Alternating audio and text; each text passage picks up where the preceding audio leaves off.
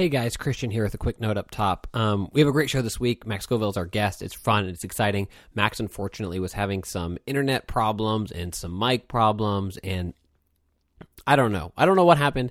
We had some connections issues with uh, side of things, and you might hear he switches mics partway through the episode, and then he has to go back to real work towards the end of the episode.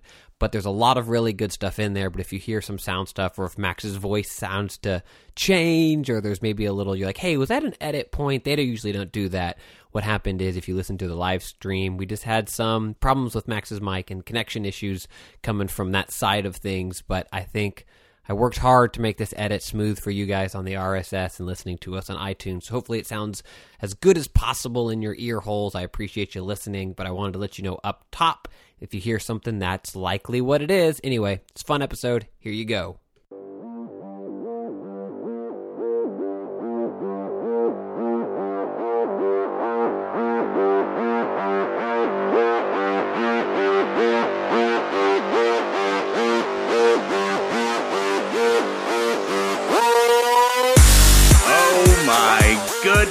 It's finally here. The biggest month in video games, and wherever you are, whenever you are, and however you happen to be listening, we're so glad you've chosen to tune in to DLC, especially if you are one of our geeks and sneaks out there using DLC to power you through a workout or a run. We're in your ear holes, we're going to help you through for uh, this is going to be a, a jam-packed episode. I would say 90 plus minutes, but my goodness, there's more bonus content at the end of this episode. We have an awesome guest, and we're powering up the E3 hype train because DLC is your downloadable commentary for the week, delivered the way we love it to be, completely free. And that's thanks to our sponsors this week, Squarespace. Squarespace! and Linode. They made that possible, bringing the show to you. DLC, of course, the show all about games in their many forms games played on desktops, laptops, and consoles, and also games that involve dice, luck, and cardboard. I'm your host, Jeff Cannata, which is spelled with two N's and one T, and I'm joined, as always, by my friend slash co host slash nemesis, the guy who has been helping me lay the tracks of the hype train all year, Mr. Christian Spicer. Hello, Christian. Are you ready to pull the hype train into the station?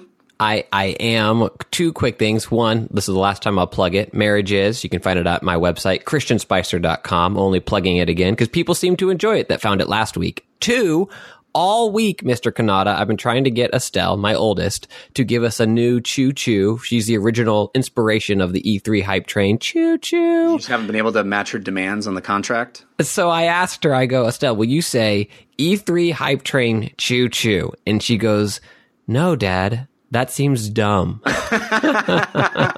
well, you know, uh, from the mouths of babes, I guess. what a difference a year makes. um, very excited. We're going to fire that up. We got lots to talk about. There's tons of late breaking news that's hitting. Uh, we got some amazing games to play. I played all the way through Edge of Nowhere. Uh, we're going to be talking uh, Mirror's Edge and Doom and all kinds of great stuff. So let us not delay any further. We do have an awesome guest. This is a guest I've been trying to get on the show for a while now. Uh, and you know that DLC always stands for your downloadable Cannata and your downloadable Christian. But this week we're excited because DLC stands for Depress the Laughter Contraption. Because from the comedy button and IGN, we are so pleased to welcome Max Scoville to the show this week. Um, so we uh, we will get you excited for the for the E3 hype train, but we have to start the show the way we always do with story of the week. Story of the week, it's the story of the week. Story Story of the Week is the part of the show where we make our case for the most important stories that happened in the world of games this week. Tons of late breaking stuff, as I said. It, it feels like E3 has just spilled over into the week before, and we're already in it. Uh, there are announcements, there are leaks, there are uh, all kinds of E3 related stories and big games that we're already hearing about. Uh, I'm I'm excited, man. This is my favorite couple of weeks uh, of the year. So uh, let's get right into it. Max, you are our guest, so uh, you get first pick of stories. What would you consider to be your story of the week? That is a very tough question because it is the week before E3, and there are a lot of half stories. I think That's true. uh, I'm going to say the best one that I'm, I'm into is this this new Agents of Mayhem game, which is sort of like a Saints Row spin-off. Did you guys catch that? That was a that was the first thing this morning announcement. I was an IGN first even. Oh, look at you with your Uh, cross promoing. Nice. Yeah, I'm I'm a big I'm a big Saints Row fan, so I've kind of just been waiting for this to show up. And this was I, I think this name got trademarked or it was floating around or something, and someone pieced together that Agents of Mayhem was a term used in the last Saints Row game. Uh, I'm like curious about this. It doesn't quite look like the Saints Row we know and love, where you can do things with sex toys and uh, jump over cars and everything. But it, it has very much a you know a fun kind of Saturday morning cartoon look to it.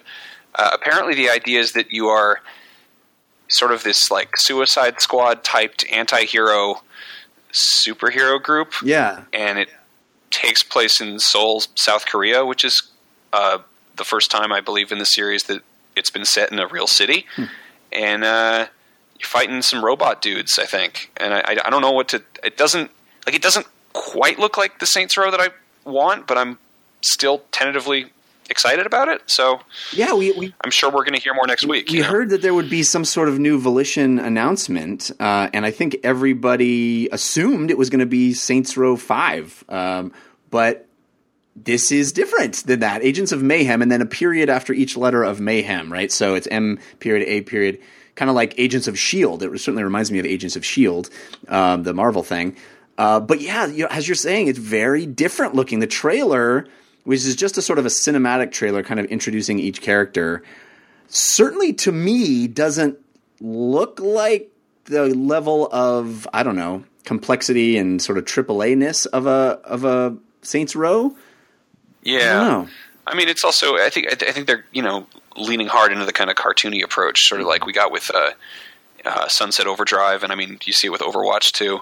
I think a lot of people are kind of maybe they don't particularly want realism in a game where you can you know kill someone with a dildo. right. Yeah. Well, uh, that's the question. Like, is this game going to have that same sort of M-rated thing? Is that, or, or maybe they're stepping back from that a little bit, and it's it's more you know family friendly w- way into this universe? I don't know. I'm seeing blood in the thumbnails, and I feel like that would. I mean, they already kind of alienated about half their fan base by switching from the sort of GTA San Andreas knockoff that the first two games were into the more purple, Yeah. cartoonish stuff that we got recently. Yeah. Uh, I mean, I was hoping that we'd get like that we'd get a reboot of Saints Row. You know, maybe that the whole the idea of the Saints has kind of has since changed. Uh, I was sort of hoping that we'd get a almost a spiritual successor to Bully, where it's like a bunch of you know cartoon kids running around causing mayhem. But yeah, I don't know. If you showed me these thumbnails and you were like, "What's this from?" I'd be like, "I don't know. This is uh, uh, what's that? What's that one where you where you you, you run around. It's the Xbox one where you get the orbs and you jump around and, and you do the. You mean Crackdown? that's the one. Crackdown. yeah. Well, we're supposedly getting a new Crackdown at E3 this year, so we'll, I'm excited for that. But yeah, it does look Yeah. a lot like that, doesn't it? Uh, the agent thing. Um, Yeah. Christian, you have a an opinion about this? Did you get a chance to see the trailer? I did. I watched the trailer. I think it's one of those, you know, damned if you do, damned if you don't kind of thing where like you really want um more Saints Row, but at the same time we always want new IP. So it's like like hey, here's new IP that maybe ties into old IP, but it's not the old IP you know and love, but we're trying to do something cool. So I'm kind of in a in a holding pattern right now for it. Yeah. I think that's a very a very safe uh, mentality to have around E E3. But it's interesting, you know, Max. You bring up this and uh, sort of all the rest of these half stories, which I think is a great way of of describing it. Where you know a lot of the news we're getting this week is, hey. Watch Dogs 2 is going to be revealed on Wednesday. Hey, De- Destiny's new expansion is going to be revealed on Thursday. It's this crazy like announcement of announcements, and also all of these announcements are trying to beat E3. It's it's like there's not enough room in E3 itself to stand out from the crowd, so they're doing the Wednesday before, the Thursday before. Like my announcement is earlier than your announcement of an announcement. It's wild. Yeah, I think it's funny that uh, we we get these like, I mean, making a teaser on the internet is definitely tricky, but the one that we got for what was for Destiny, we got it's the Destiny logo with half of it covered in snow, Yeah. and then there's uh, you know the Watch Dogs one. We get a, a new logo that's considerably more you know street art looking than digital, like the last He's got a did. phone. He's got a phone Yes. in his hand. Surprise! definitely- It's yeah. not set in the Wild West. Yeah, it's it's it's a strange week, but it's going to be exciting. I think it's cool. Uh, I'm hoping that what this means is that you know there are so many other new things that we're going to hear about that these other games that need to be released or announced, I should say, uh, even earlier, aren't the big guns in the barrel. Like there's more bullets in the chamber, right? There's more awesome stuff to be uh, revealed at E3. So that's cool. Uh, Christian, do you have a story of the week?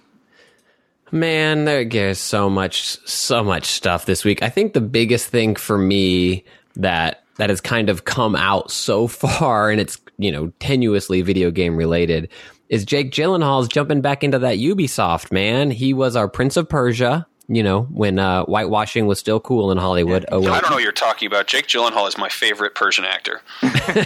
man, uh, poor Jake. I like Jake Gyllenhaal. Right. oh man, I like Jake Gyllenhaal. I did not like the Prince of Persia film, but he done, he done killed that franchise.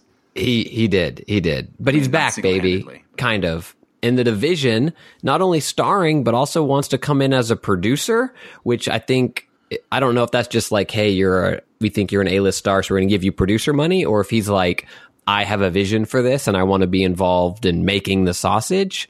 But Ubisoft is going big into film, right? And with they're still going with big name actors, and you know we'll see how um, Assassin's Creed turns out. But I think this is interesting. It's crazy that they're going so Persian with the the division. Uh, I think the division could be a really cool movie franchise. I mean, it's not it, I think the fiction of that game is really interesting and cool, and the fact that it's it's post apocalyptic, but it's immediately post apocalyptic, which I think is is fun. I hope that this movie isn't like the origin of the thing, but it is more like the video game where what's what's the immediate aftermath of an apocalypse? Because I think so many movies, at least, or TV shows, will be like the apocalypse happened six months later, you know, like a year and a half later, it's like, oh, it's all terrible. But the the steps immediately after, I think, are fascinating, and I, I thought that was what was cool about the game. Yeah, I hope they take the time to build the world a little more, like than in the game where it's like this apocalypse, this just happened. Also, you know, we had enough time to form this awesome street game gang that's organized. Here's our hierarchy. This is our leader. We all report to him. We've been running these streets for years, and by years I mean two weeks now. Things move quack fast in the post apocalypse, man. right, right. Uh, are you excited for this, Max?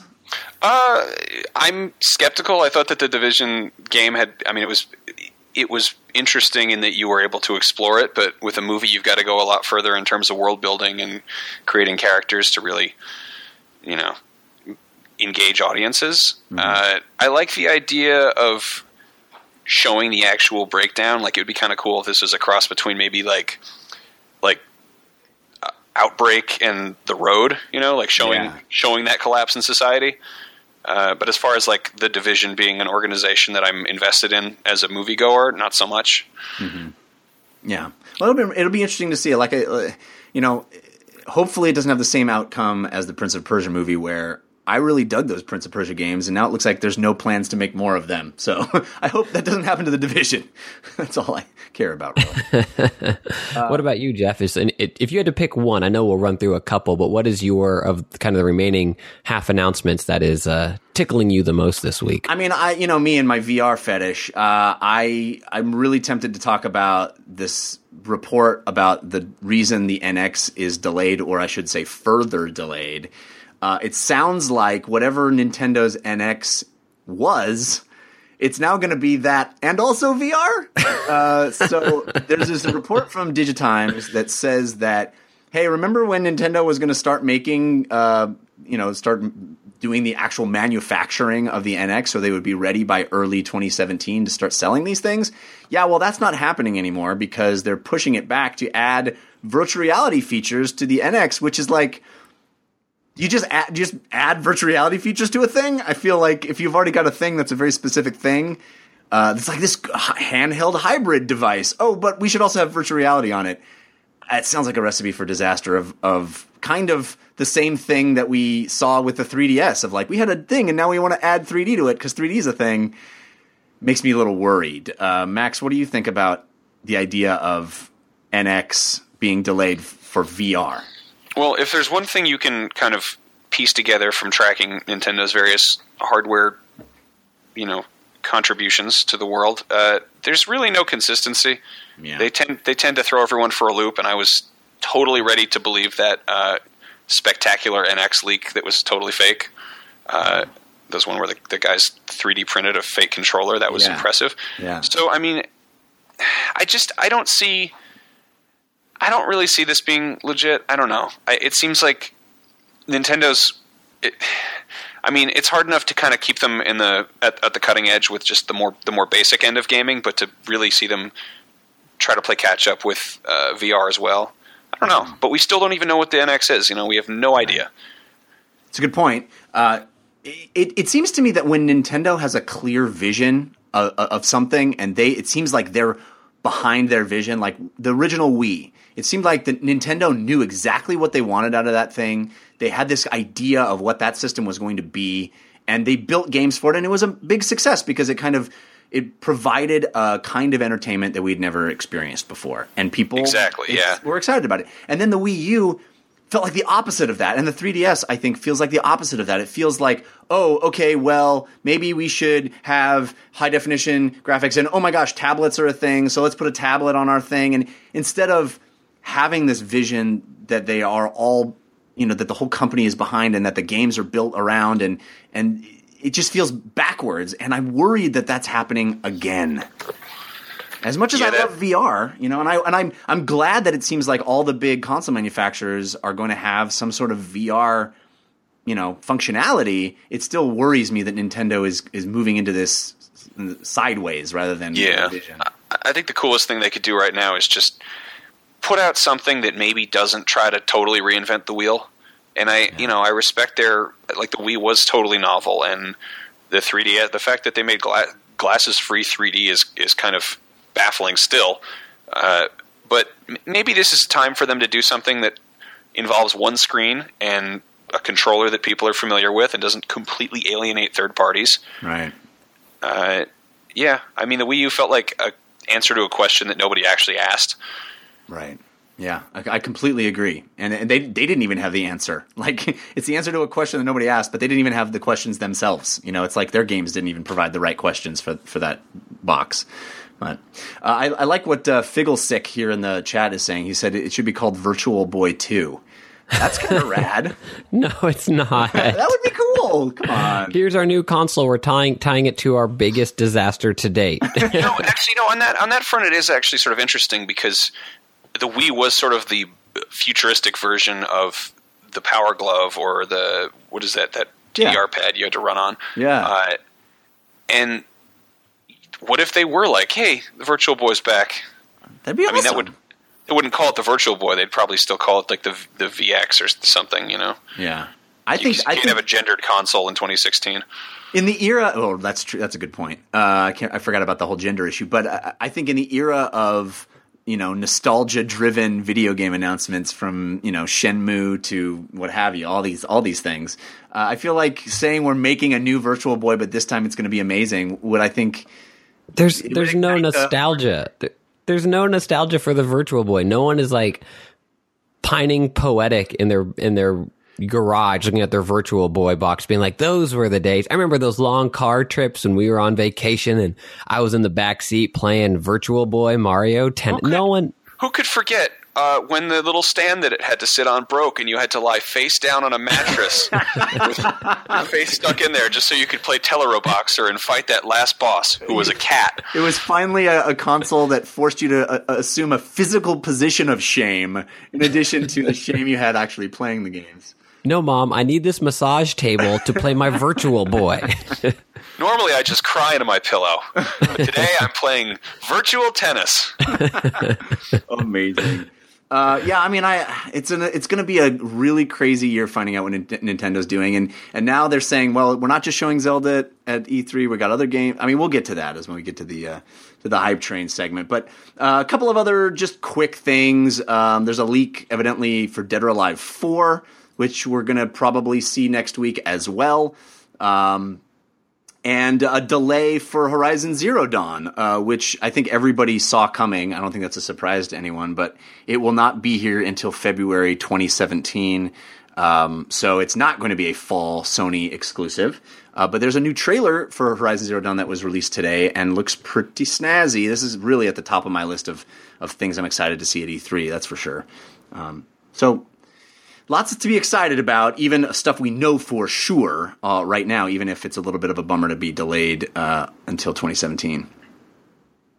All right, guys, let's uh, let's uh, stop this shenanigans. The real meat of the show is our E3 excitement. So let's get to that. But first, I do need to thank our sponsor, Squarespace. You've heard me talk about Squarespace for years. I'm such a fan of Squarespace. I use it. Um, JeffCannata.com was built on Squarespace. It is a reliable, top notch platform for anything you would need to do on the web a portfolio, a store, even. They have the best tools to create a really fantastic looking website very easily. I've recommended this to family members. My father-in-law, I told he's he's got his own business. I said use Squarespace. It's easy. You don't have to know anything about coding. You can just build it. It's got all what you see is what you get, drag and drop tools. You start with a template that looks nice already and then you can customize it and make it look your own so it doesn't look like every other website on the on the net. And there's, you know, 99% uptime. It's eh, they've got uh, support that is top notch as well. And the best thing is, it's inexpensive. We are going to give you 10% off your first order. You can try anything on the site. You can use their tools completely free. You don't even have to put in a credit card to use their tools. You can build your site. You can make it exactly what you want before you decide to even give them your credit card. So there's not even going to be any automatic charge that happens during the free trial. It's truly free. But then once you decide to sign up, use our promo code Jeff sent me, J E F F S E N T M E. You go to squarespace.com slash DLC. Use that promo code Jeff sent me. We'll give you 10% off and it shows support for this show. We really appreciate you doing that. Check out Squarespace, design your website, hosting. It's all in one. It's it's a great place. Squarespace.com slash DLC and that promo code Jeff sent me. All right, Christian, you ready to fire it up? Let's fire up the E3 hype train. Chugga, chugga, chugga,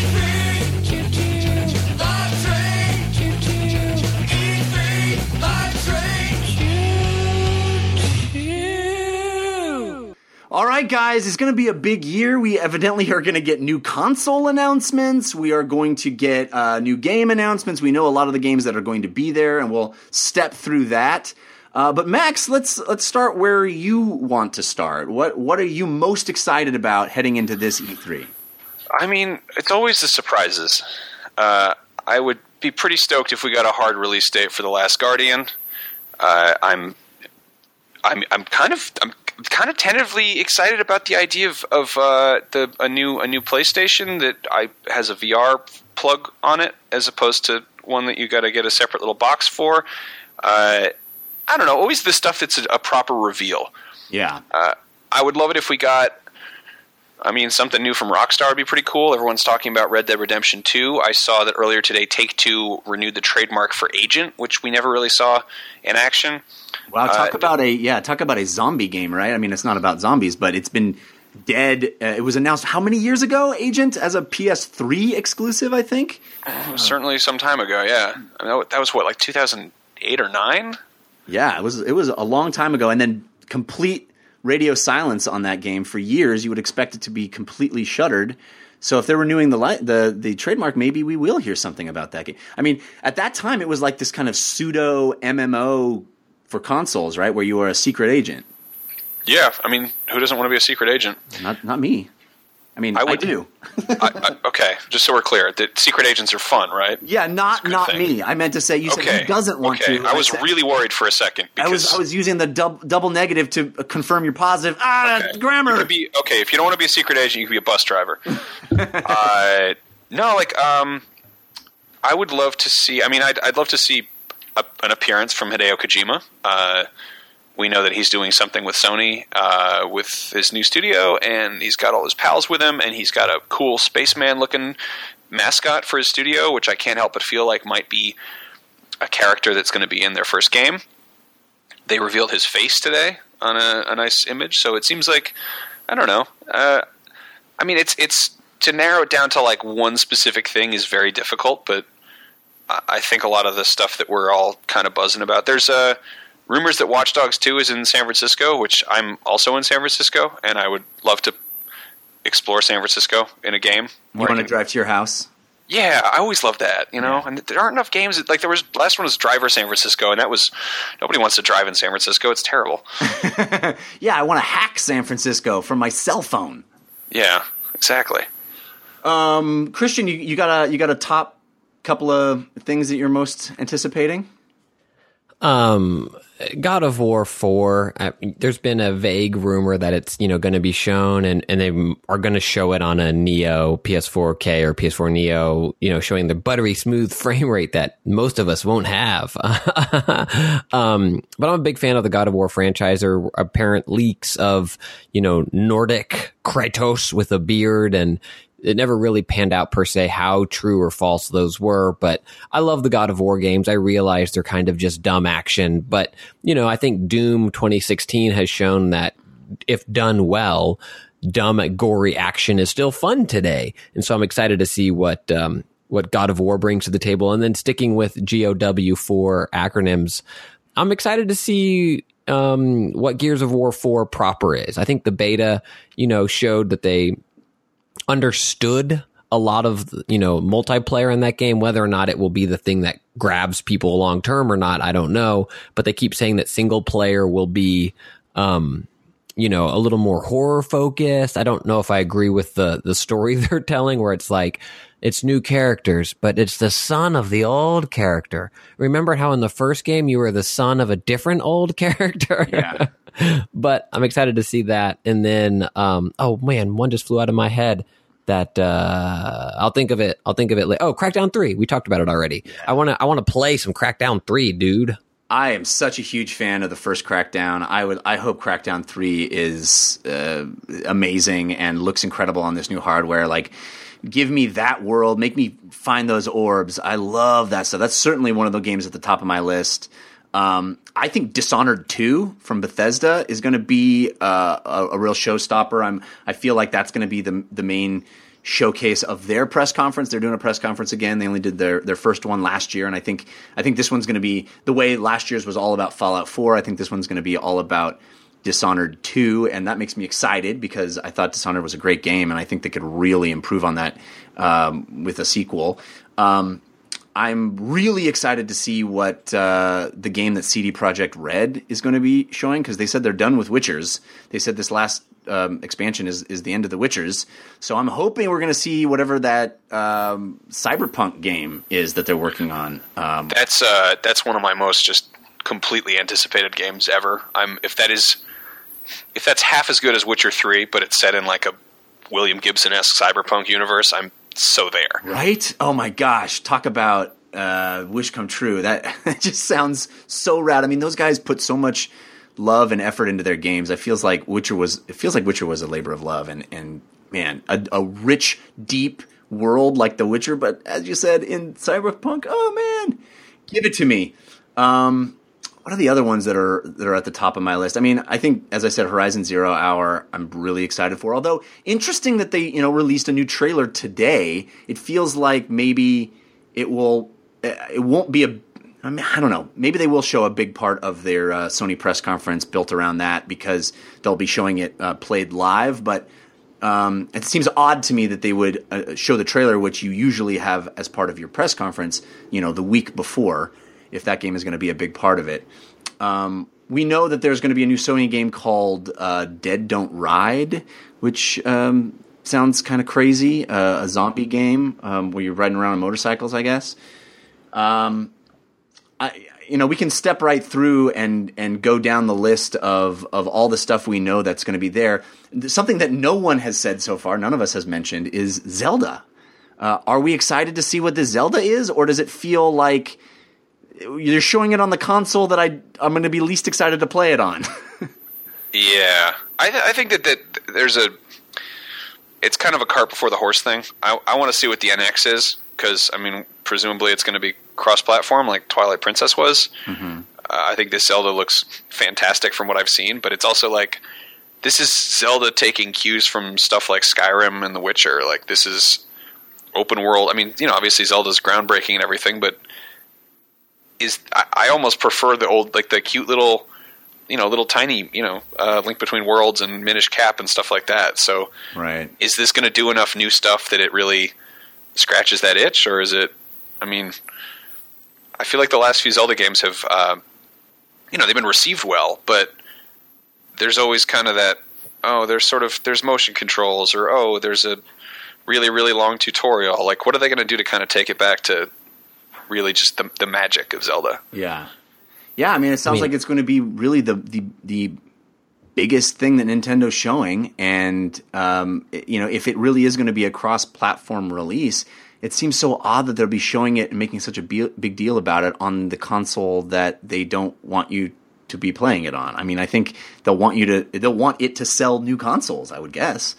Um, it's such a strange situation to be in. It's like, yeah, I'm I'm here demoing the game, but am I going to be playing it like this on the new console, or is the new console going to have weird different functionality that I'm not going to be aware of? And they're not talking about that new console, so we don't know. Yeah, I think in general, and I'm going to get a lot of backlash for this. I thought about it before we started doing the show if I should say it. And I don't know what this new one is, but I think gaming has surpassed Zelda in and the, the the name has this hard nostalgia hit. And what Ocarina did and um uh link uh, uh link in time or whatever the god my mind is going blank because i'm just picturing the hate already but like Zelda was great, but I'm going to use a was in the sense that every the, the recent games have gotten good review scores, but I think there are better versions of that genre made by other people. And whether it's Darksiders that's came out and was like, oh man, this is a mature take and HD take on Zelda, but they updated the formula a little bit. And I would argue that Witcher 3 took a lot of what, you know, a, a mature Link would be and made an awesome game around it. Like, I don't know if I want, I don't know what I want my Zelda to be because I don't want it just to be Zelda, Zelda 1, top down, cutesy, like, it, it's starting to feel redundant where it's like go get this boomerang do this thing and then do this thing and the most recent 3ds game changed that formula a little bit where you could do your your uh, dungeons in different order and you could rent your equipment and you weren't getting it you know unlocking it per se but I- feel like maybe they're too beholden by their formula as well but then if they're breaking outside of that formula there are already games that are inspired by what Zelda did in terms of adventuring and, and dungeoning and uh, puzzle solving. That why do I need it to be Zelda and what what is it? I just think I think the sun is setting on Zelda as a franchise unless this game does something amazing. And this is where my pessimism comes in. And I don't know if Nintendo can do that right now, and that stinks. Yeah, no, I'm I'm completely with you on that. Um, yeah, it's like if you want if you want the more complex 3D world of, of Zelda, there is yeah there is like Skyrim and there's The Witcher, and then if you want that kind of cutesy, more uh, whimsical top down stuff, there's stuff like Below and Hob. Like I I'm totally with you on that. I, I that that again, I, I'm I'm still going to completely like. I'm going to freak out when they show us new stuff. Obviously, Of course, yeah. yeah. That's what hype's about. Yeah, I know. We're going to be like, I don't know if there's a Zelda. But, oh my god, he has a horsey! He's got a horsey! I love that. I love that Miyamoto was like, uh, so the horse, um, it runs around the trees. Because what kind of a horse would run into trees? And I'm like, well, yeah, it's, uh, all other horses in games. Yeah. That's, a good, that's a good point. My idiot Witcher horse constantly Yeah. runs into Damn trees. it, Roach. Can't figure out how to how a how a how a, a low bush works. See, you know, a a, a a simple fence is baffling to my horse. Yeah. Um, I don't know, man. I, I have high hopes. I love Zelda games. I really, truly do. And Link Between Worlds on the 3DS was a phenomenal experience. I mean, they still know how to make these games great. And as much as you say, you know, uh, Witcher or Skyrim, yes, those games are creating big fantasy worlds that I'm in, and, and I love them. But there's something about Zelda where it's, you know, the temples and the puzzles. Like those games don't have puzzles like Zelda has puzzles, and the you know you get the boots so you can go to the next place. You get the you know uh, boomerangs, you can go to the next area, and the, and the items that unlock new temples to have new puzzles. I mean, that is a very specific kind of game.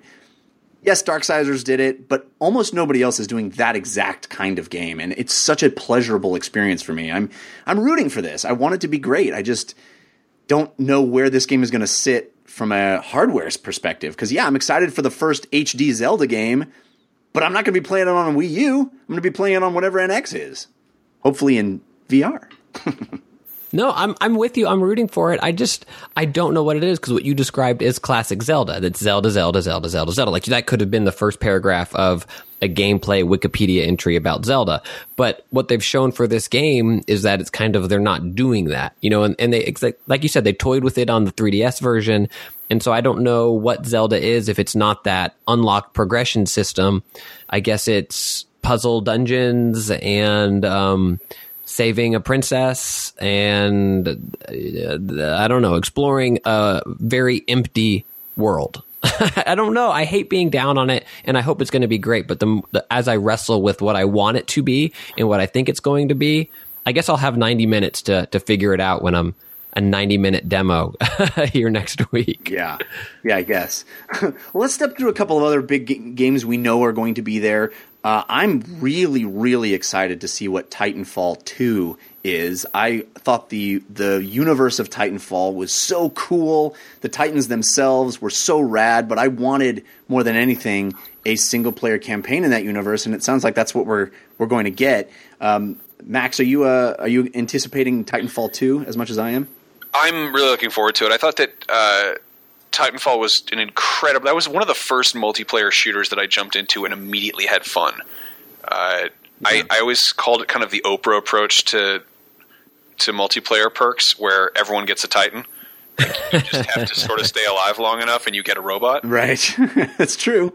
the amount of like they had their little bots running around so even if you were getting killed by the same human being repeatedly having some level of like of feedback of like oh i shot a robot man in the head i'm i'm a good player at the game uh, it, it had that kind of like i mean without being a totally like totally wussy stupid game it was it it had sort of an everybody wins kind of feeling to it and uh I'm a big fan of large robots, so that's that's good news. And also, I'm uh, I'm not an Xbox gamer, so having it come to PS4 is also huge. Oh yeah, that's a great point. It is going to be multi-platform this time around. Um, yeah, and and I, you know I can't wait to see what they do in that world. Give me more information about what's going on in that world. I mean, we know that the the mechs are sort of corporate, right? There's like a company that builds them. Um, I, I think there's an interesting fiction to be told there. I hope I hope that the campaign is also interesting from a narrative perspective. But uh, but just being able to play solo and have adventures in that world where I get mechs, uh, I'm in. I cannot wait to play Titanfall 2. It's a single player though, right? Like, do you think the single player will pull you into the multiplayer world, Jeff? Or are you just looking to play your eight to ten hour story and be like, "That was awesome, I love this world," and then kind of move on from it? Well, maybe. I mean, I, I'm certainly uh, open to that idea. I, I played a fair amount of Titanfall multiplayer. I just, you know me, I'm not Mr. Uh, first person shooter multiplayer guy, but uh, I, I'm open to that if the if the world is exciting enough. I mean, it certainly is what happened with Call of Duty, right? The early Call of Duty games, I got pulled into the multiplayer from playing the single player. Yeah, yeah, it'll be interesting. I mean, I, it, it's um, this E3 when, when this year started, I was thought this E3 would be so boring, right? Like we're in the middle of a console cycle, nothing really happening, and now it's like, holy crap! Well, it's crazy, dude. I I listened to last year's uh, E3 anticipation show that we did with Garnet, and just to sort of see, you know, how we structured it, and uh, we were talking about how this uh, last year's E3 was finally going to be the year that justified the new consoles, and here we are, only one year later, and we're getting new new consoles. it's insane. yeah, I will say this is honestly one of the most worrisome E3s going into it because we've got a bunch of AAA publishers who pulled out of having booths on the show floor, and Yeah. we're getting you know 0.5 versions of consoles. You know, it's Yeah, it's interesting. I, I'm hoping that that's not cause for concern, but it, it certainly can be. It certainly can be a way to alienate the both the press and the the consumers. You know, like consumers is saying, "Hey, Microsoft is showing a bunch of commercials. I saw one last night on the basketball game. The Xbox One is now two ninety nine. It's like, yeah, but next week you're going to announce two new Xbox Ones potentially. Um, so all these people are going to feel a little taken advantage of, perhaps. I mean, no matter what happens, somebody on the internet will be mad about it. That's for sure. Well, that that, that we can we can rely Yep. on. Uh, but yeah, no, Titanfall 2 will be Electronic Arts, and that will be one of those companies that will have its own off-site event that actually is going to be open to the public par- potentially, partially. Um, so it's going to be interesting to see that they'll have Battlefield One there as well, and I'm assuming um, some Mass Effect Andromeda stuff will be coming from them. Um, we know that game is not near, but um, we'll certainly be. I think we'll see at least a trailer for Mass Effect Andromeda, which is pretty exciting. Uh, and I'm I'm hoping maybe some Star Wars stuff. Right? They have more Star Oh, Wars yeah. things coming. I'm a I'm a big Star Wars guy, so yeah. What what would be what's the Star Wars game that you're hoping to see more about? Uh, I'm most interested in I think Visceral uh, because I'm I'm a big like I grew up playing you know Dark Forces and Jedi Knight and Rebel Assault to a lesser effect, and I I love Star Wars games with a story. That said, I sunk dozens of hours into Battlefront in spite of its lack of content. Uh, I'm excited they're going to have. Um, I think they're going to be they're going to be launching the DLC with Lobot and Dengar pretty soon, which is oh man, that's my jam. So uh, I don't know. That said, like something you know, something that actually creates new Star Wars fiction is really exciting. for sure. Yeah, I, and I, I want those like big story based experiences. I mean, I, I've said that numerous times now in reference to Titanfall, but the same is with true with Star Wars. Like as cool as Battlefront is, i you know what you come to Star Wars for is participating in that epic saga, and to have games that actually provide that, I think will be so cool. Uh, with the you know with the kind of engine that we're looking at from from Battlefront that makes it feel like being in the movie. Well, I hope that engine looks like that. I, I think we'll talk about Mirror's Edge Catalyst a little down the line, but um, woof, that game is not pretty. Oh, All right. Yeah, Well, it's stylized. You know, it's it's, it's doing a different thing. stylized so that different- the the NPC characters that give you missions along the way look like a Tony Hawk Pro Skater 2 creative player on PlayStation 2. Is that stylized? All right. Well, I'm jumping ahead a little bit. But let's uh, let's keep. Let's stay on the train. Oh, Let's stay sorry, on the sorry. train, I'm back. I, I flew off. I I was hanging. I was Uncharted 2. Uh, I'm stabbed. I'm shot, but I'm still strong enough to climb up four train cars and get. I'm back on the train, Jeff. What's up? Good. I appreciate that. Hang on, Okay. because it's a bumpy ride. Uh, let's talk about Microsoft a little bit. Uh, we already talked about Crackdown 3, which, man, please don't screw up that game. Don't make it Crackdown 2 again. Please make Crackdown 3 amazing. Uh, but we also are probably going to see more of a Sea of Thieves, which uh, they debuted last year with a trailer, but we, you know, that's sort of that pirate game that we don't know much about. Um, it's the rare game, right? Yeah, Rare is making it, or what what we now call Rare, which Yeah. yeah. Um, Recore, which was an announcement of last year's E3. I'm hoping we'll f- see more of, of what that game is.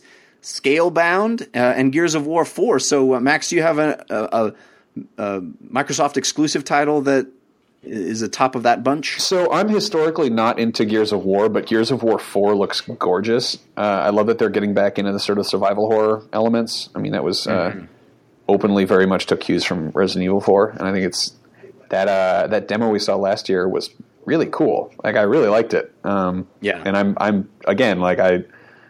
Cliffy B once said he wanted to punch me in the face because I didn't like Gears of War. So, um, but uh, Yeah, but he could, could never reach your face. let's exactly, yeah. Um, but that's why he made that game about you know people jumping around with zero gravity. Um, lawbreakers. Uh, but no, uh, I am. Uh, I'm really curious about Sea of Thieves. Uh, that demo we saw, whatever, if that was a demo or was that was that a demo? Do we know that? Was that I think it was a cinematic trailer. okay? Yeah, I'm, I'm at this point. I'm having a hard time keeping track of that, but.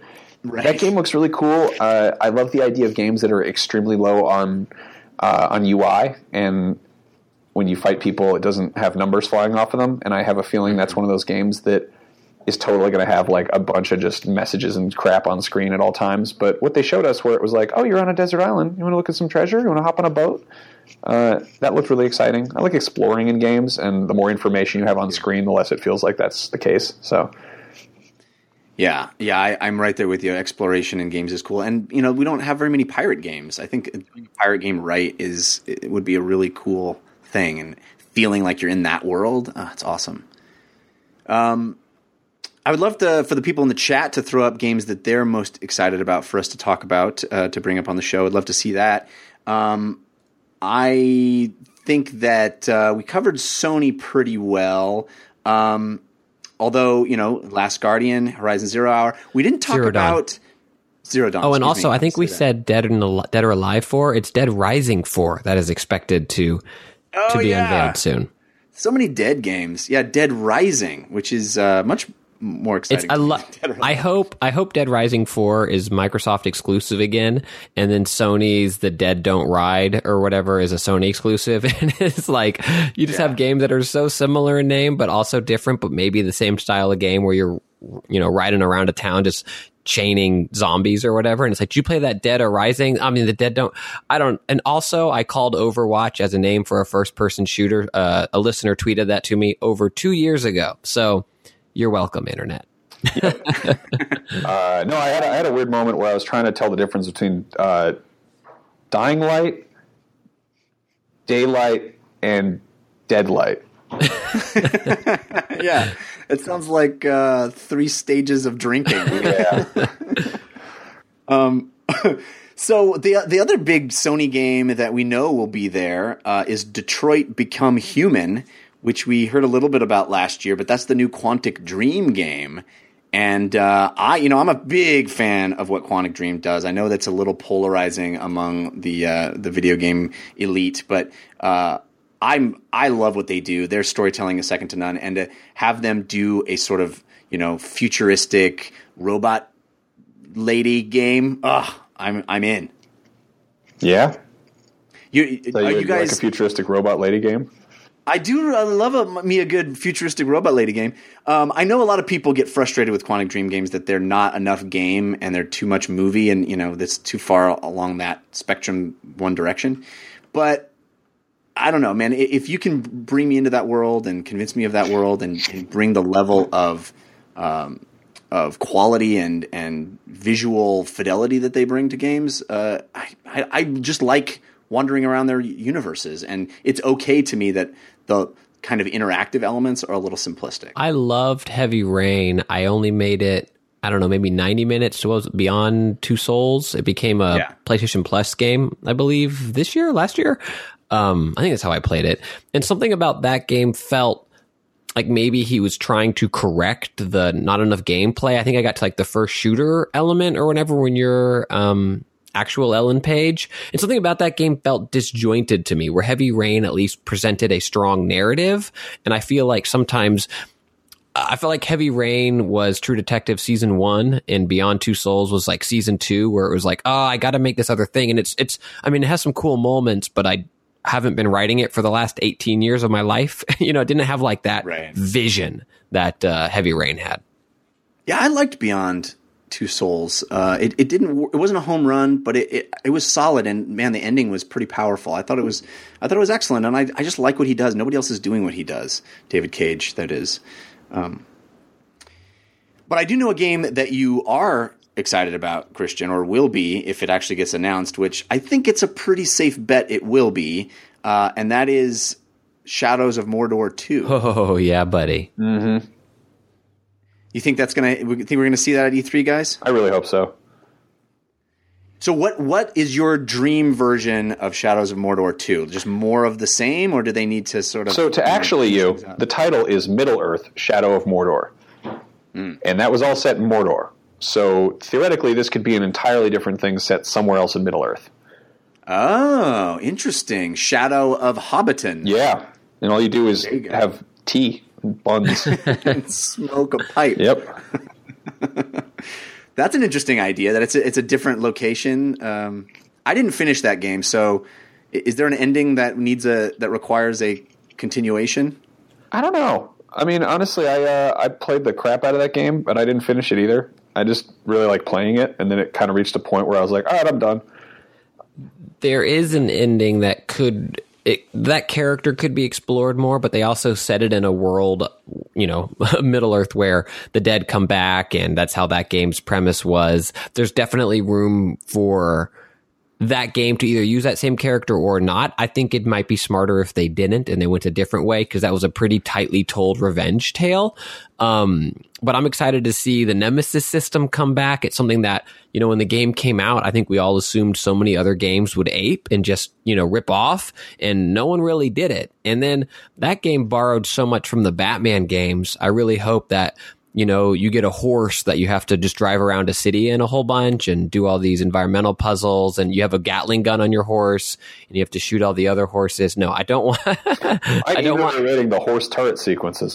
and As long as they don't run into trees, I'm fine with the horse. no, but you use your grappling hook to pull your horse up buildings, and it, it really changes the gameplay. I think I think it's a new character that is somehow related to you know they they find a story element to to tie it into the first game, but I would like to see a new character, and I want to see the nemesis system even deeper, where you know literally every single enemy you beat somehow has a story element hooked into it that progresses as the game unfolds. Because that first game was so so cool, even though you figured out what they were doing, right? But it was still cool when you'd kill a guy, then he'd come back and he'd be look different, or they'd say that they're going to avenge you because you killed this guy, or or this low level guy became a high level general because of how you killed the different generals. That's it's a really really cool system. Um, you know, there's there's so many other things we could hit on. I want to talk a little bit about VR because I think VR is going to be there in a big way. Of course, Sony, you know, PSVR is going to have a ton of stuff to show. Uh, hopefully, there'll be a couple of cool reveals uh, for PSVR that that we don't know about. But I do know a lot of the games that I saw at the PSVR reveal will be back at E3 and showing new things, which will be exciting. Uh, and Oculus is going to be there in a big way. They have a massive booth at Oculus. Uh, and I'm hoping that the touch controllers, and we'll find out a little bit more about when they will be released and how much they'll cost and what the launch titles will be for the touch controllers. I think that is something that I'm really anticipating. And, and you know, I think Oculus has done such a good job in making VR games that feel like full, complete games. I'm going to be talking a little bit about Edge of Nowhere later, but you know, already they, you know, Eve Valkyrie and Lucky's Tale and The Climb. These are all games that feel a little more substantial than than what we've got on Vive so far. Um, so I'm hoping they continue that trend and really talk about these launch titles for Touch as full, complete AAA experiences. Uh, so I have big hopes for something unexpected there and and some some solid information. Um, I, I guess let's wrap up this hype train discussion because we do have, I do want to talk about games we've been playing. Uh, let's wrap that up with maybe some predictions uh, from you guys. If if you have any kind of wild predictions of stuff we haven't talked about, anything that you know is out of left field that you hope to see, uh, maybe predict what your game of show will be. Um, do you have anything like that, Max? You want to venture out on a limb? Oh man, uh, that's a that's a pretty bold uh, bold thing. I, whatever CD Projekt Red's working on, there's a good there's a good chance there because they make some really good stuff. for being your game of show. Yeah, Yeah. And, you know, I think my biggest prediction for this whole show, I think, will be I think that what Bethesda pulled off with Fallout 4 is going to be aped by a lot of companies this year. I think so many people learned from that. And I think we're really going to see a lot of games announced and released in the same year. I really hope so too. Yeah, I think it's a great plan, and it's uh, I think it's a refreshing breath of fresh air for, for for publishers as well to be like, okay, we can concentrate all our PR efforts into a very short period and actually be successful. So I'm hoping we're going to see a lot of like Dishonored 2, here's the full reveal, it's coming out this year, or even games we don't know about at all. Here's the announcement, and it's coming out this everybody look under your seat. It's Titanfall two. yeah, exactly. I think Titanfall 2 will come out this year. And I you know, these are games we know about, but I'm hoping there's a couple that we just didn't even see coming and and they're still saying, "Hey, it's this year, it's happening. Get excited." Because I think that's a that's a really effective marketing technique now and I think people are are behind it. They don't they realize they don't need that 2-year ramp up. Uh, Christian, do you have any uh, bold predictions? So for me, a couple of the games that we haven't mentioned that I think might show up and be awesome for some predictions. Resident Evil 7. I think mm. the rumors of that going back to a horror-ish route are, are going to pan out. I think we'll see something from that. I don't think it will follow the Fallout 4 model, unfortunately, but I think, I think we'll hear Resident Evil 7. I want to believe in the Sucker Punch Spider-Man game. I love Sucker Punch. I'd be happy with Infamous 3 or Infamous, whatever you want to call it, but Infamous Spider-Man, sign me up. I Um, want I want Infamous that plays like the Division. That's co-op and single player meshed together. A big city. Let me run around with uh, Infamous powers. That's what I want. So I'll take that, but I'll do Spider Man, Black Cat, um, Spider Gwen. I want I want a good Spider Man game again. Um, I think Forza Horizon two. I love that game or three, whatever. Man, they're cranking out Forzas. Um, new Forza Horizon I think would be fun, and then I think for potential potential games of show for me. I think God of War 4 is, is an easy shoo in for me. And I think while it's hard to demo, I think Persona 5, uh, I think that game looks beautiful. And I don't know how much I can sit and play that on show floor. But um, if they're able to do a good vertical slice demo of that, I think it could be a, a game of show as well. I mean, Fallout certainly did a good job last year with a big, big game showing an effective slice. So hopefully Persona can do that as well. So much to be excited about. Um, Max Scoville, thank you so much for being with us. I know you got to run, but uh, thanks for getting on the E3 hype train with us. Um, yeah, tell people where they can keep up with you.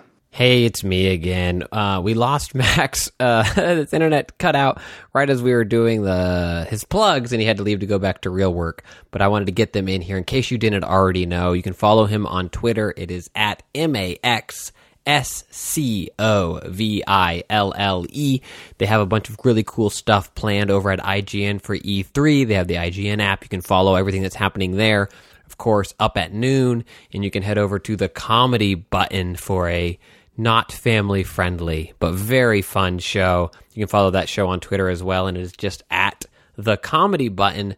So thank you, Max, for being part of our show this week. We really appreciate it. Sorry about the internet and mic issues. I uh, you had rockin', but we really appreciate you sticking with it and uh, switching mics and doing everything you did to be able to be on the show this week. Hopefully, we can get you back soon when we've got uh, you've got an easier setup over there. You can just jump on and chat with us for a bit and and get out and make it work. We will see you at E3 soon. Okay, more show. Here we go. Uh, we got lots more show here, so uh, he had to dip out, dip out a little early, but we got lots of stuff to talk about. Um, I, I'm just in love with this time of year. I got to tell you, um, we have big plans for E3. We're going to do an extra episode. Um, we'll do an episode Sunday night after the press conferences that uh, are happening Sunday, which is I think EA and Bethesda happen on Sunday, and then Christian and I and uh, a special guest. I think that's going to be. I think it's going to be Zab D'Amatos is going to join us Sunday night for that episode, and we'll talk about those press conferences. And then Monday night, after the big uh, Microsoft, Ubisoft, and Sony press conferences, we'll do a late episode that'll come up that Monday night talking about all those press conferences. I think we have a cool guest for that episode as well. And then the following Monday, we'll have our big E3 wrap up where we'll, we'll you know talk about our game of show and uh, all the stuff that we got hands on with during the course of the uh, of the week. But it's going to be a lot of fun. I hope you guys stick with DLC all that time and and uh, hang out with us for E3 because we are on that hype train. It's going to be a lot of fun. But let's get to the games we've been playing and uh, talk about our playlist.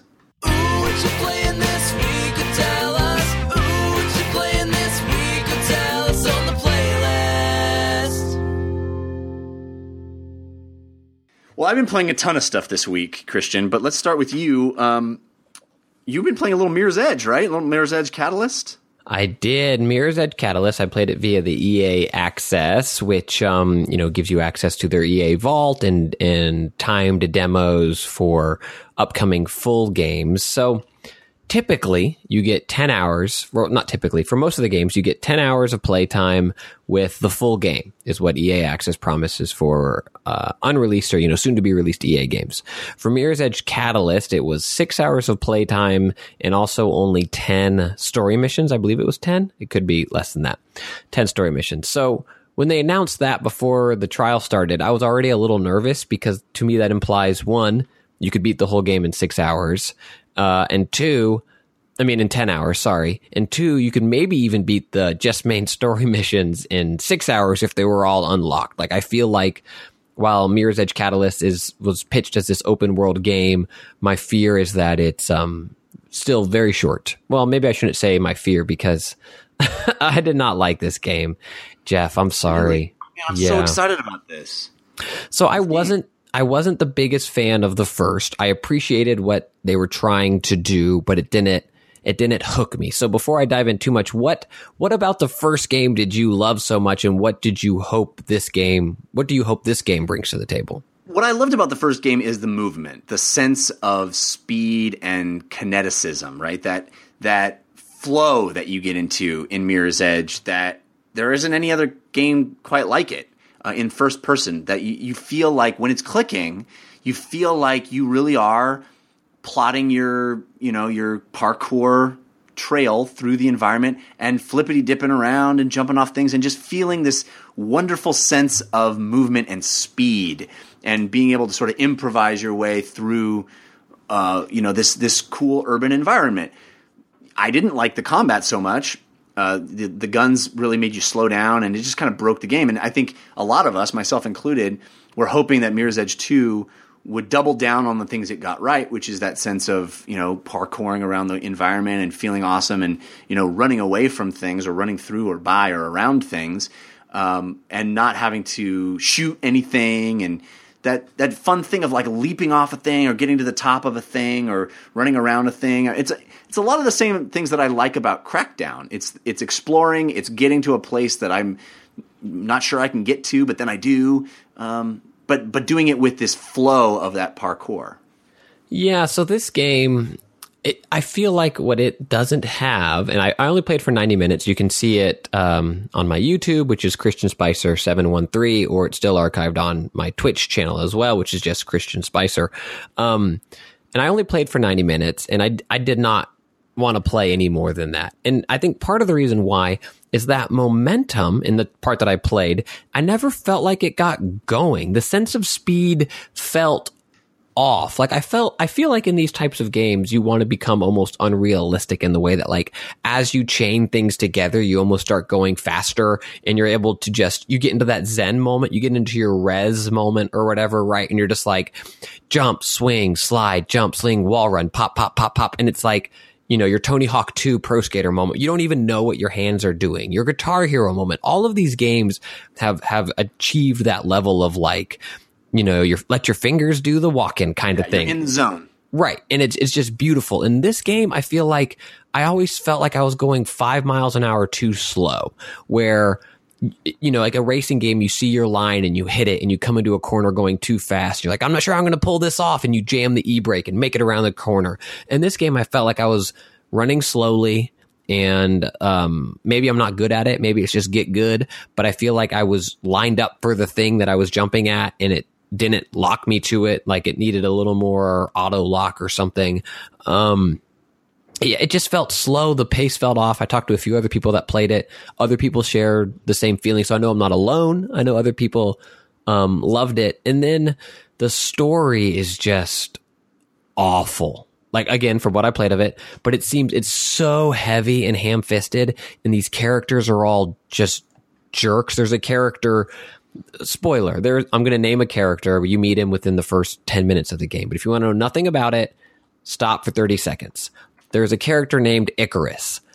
That character I wanted to strangle and not in like the you're supposed to be aggravating. It's just like this weird, I don't know, like emo slash uh snark slash brattiness and like I don't. It just wasn't a world I want. I didn't want to figure out the story. I didn't want to spend time with these characters.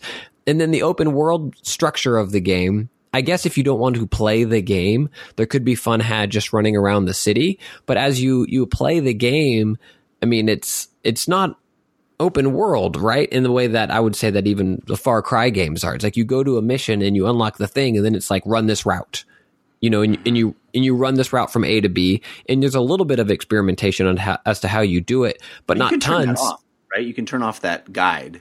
Oh, sure, but I'm saying like that you don't have enough time to like you're running from point A to point B, right? and it's not like you know go all the way down and around and do this awesome thing. It's like here are five paths you can maybe take to get to this thing.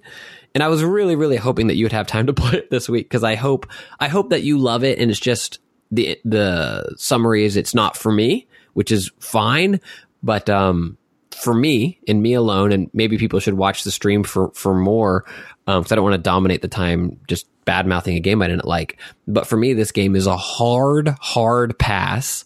Oh, and graphically, it's a mess. I played on Xbox One, and like people said that maybe the faces load in later, the textures load, but when it's in game, it's It's bad. It's it's not it's it's not good.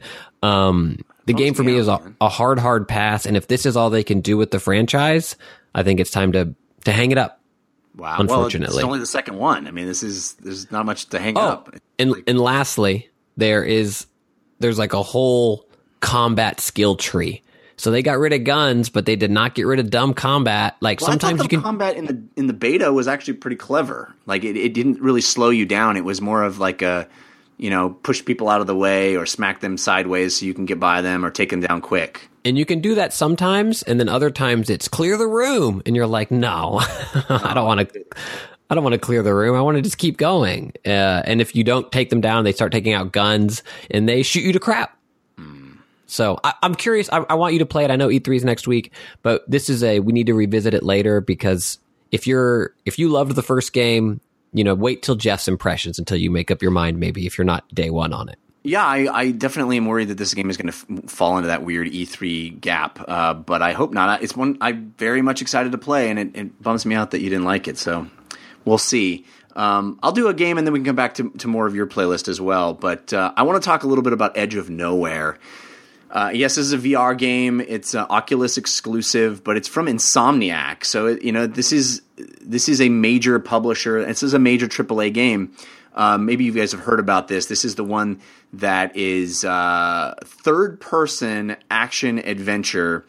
It's kind of like actually Christian. It's kind of uh, Uncharted meets The Last of Us as far as mechanics go because you've got Okay. You've got that ex- Uncharted exploration, climb things. You've got you know your your ice climber pickaxe thing, and you make giant leaps, and then you swing your pickaxe like Lara Croft or Nate Drake do. Uh, but also, you encounter crazy creatures that you have to sneak around that make clicking noises that ha- are blind, but if you make too much noise, they'll find you and kill you instantly. So there's a lot of sneaking and throwing rocks into the other direction to, uh, you know, make them look over there while you run behind them. So it's these, you know, these two great games that you love. Yeah. That uh, it's a mashup of, and it's in VR, dude. So that world is all around you. And yeah, it's a third person game, so you're hovering behind your avatar, your your character you see in, in the foreground all of it all the time. But you're still inside that world. You look to your left, you look to your right, you look up, you look down. It's all around you. And this is it's you know, it's Uncharted meets Last of Us in a HP Lovecraft world. This is like set in the 30s that sense of adventure on a biplane going into the uncharted in north you know the this crazy snow land crash landing and having to deal with stuff. And then slowly going insane and encountering cthulhu creatures and uh, you know elder ones or whatever they're called in lovecraft. So that's cool. I mean there's not many lovecraft kind of themed games in the world either. It's either like you know zombies or zombies or, or maybe zombies How does it look? How, I mean, because you say The Last of Us and Uncharted, both of those games were visual powerhouses. You know, their respective time when they came out. Is this how hampered is this by VR? Is that Lovecraftian, you know, motif used to sell me a world that does, otherwise isn't photorealistic? Or Yeah, I mean, it, it is certainly dealing with the limitations of having to be at 90 frames per second on two screens. So, you know, you are definitely not going to be able to compare this to Uncharted 4 uh, or, you know, Last of Us. It, it- from a from a detail standpoint, it, it completely falls short of that by necessity, you know, because we just don't have that kind of hardware yet to run. You know, th- those games don't even run at 90 frames per second, let alone on two screens, right? So, uh, and it, and you know, honestly, when you compare it to those games, overall, the game doesn't have as much polish. Um, and I think that's where we are right now with VR games. I think that the games that are coming out right now have been in, in the oven a little less time than certainly an Uncharted or a Last of Us has. Um, so I, I think that's a little more. It's understandable. And the game is only four hours long. I, I finished the game in four hours, so it's it's short. Um, but it it is honestly one of the most thrilling experiences I've ever had. For all those faults, I will say there there are more holy sh moments in this game than almost any other game, and a lot of that comes from the fact that I'm in that world. can I? uh Oh, I am sorry. I'm going to put you in a seat of your pants moment first. How hard is top five fave games of the year going to be this year? So Answer hard. so hard. Two, seat of the pants right now. This can change later. End of the year, it can change.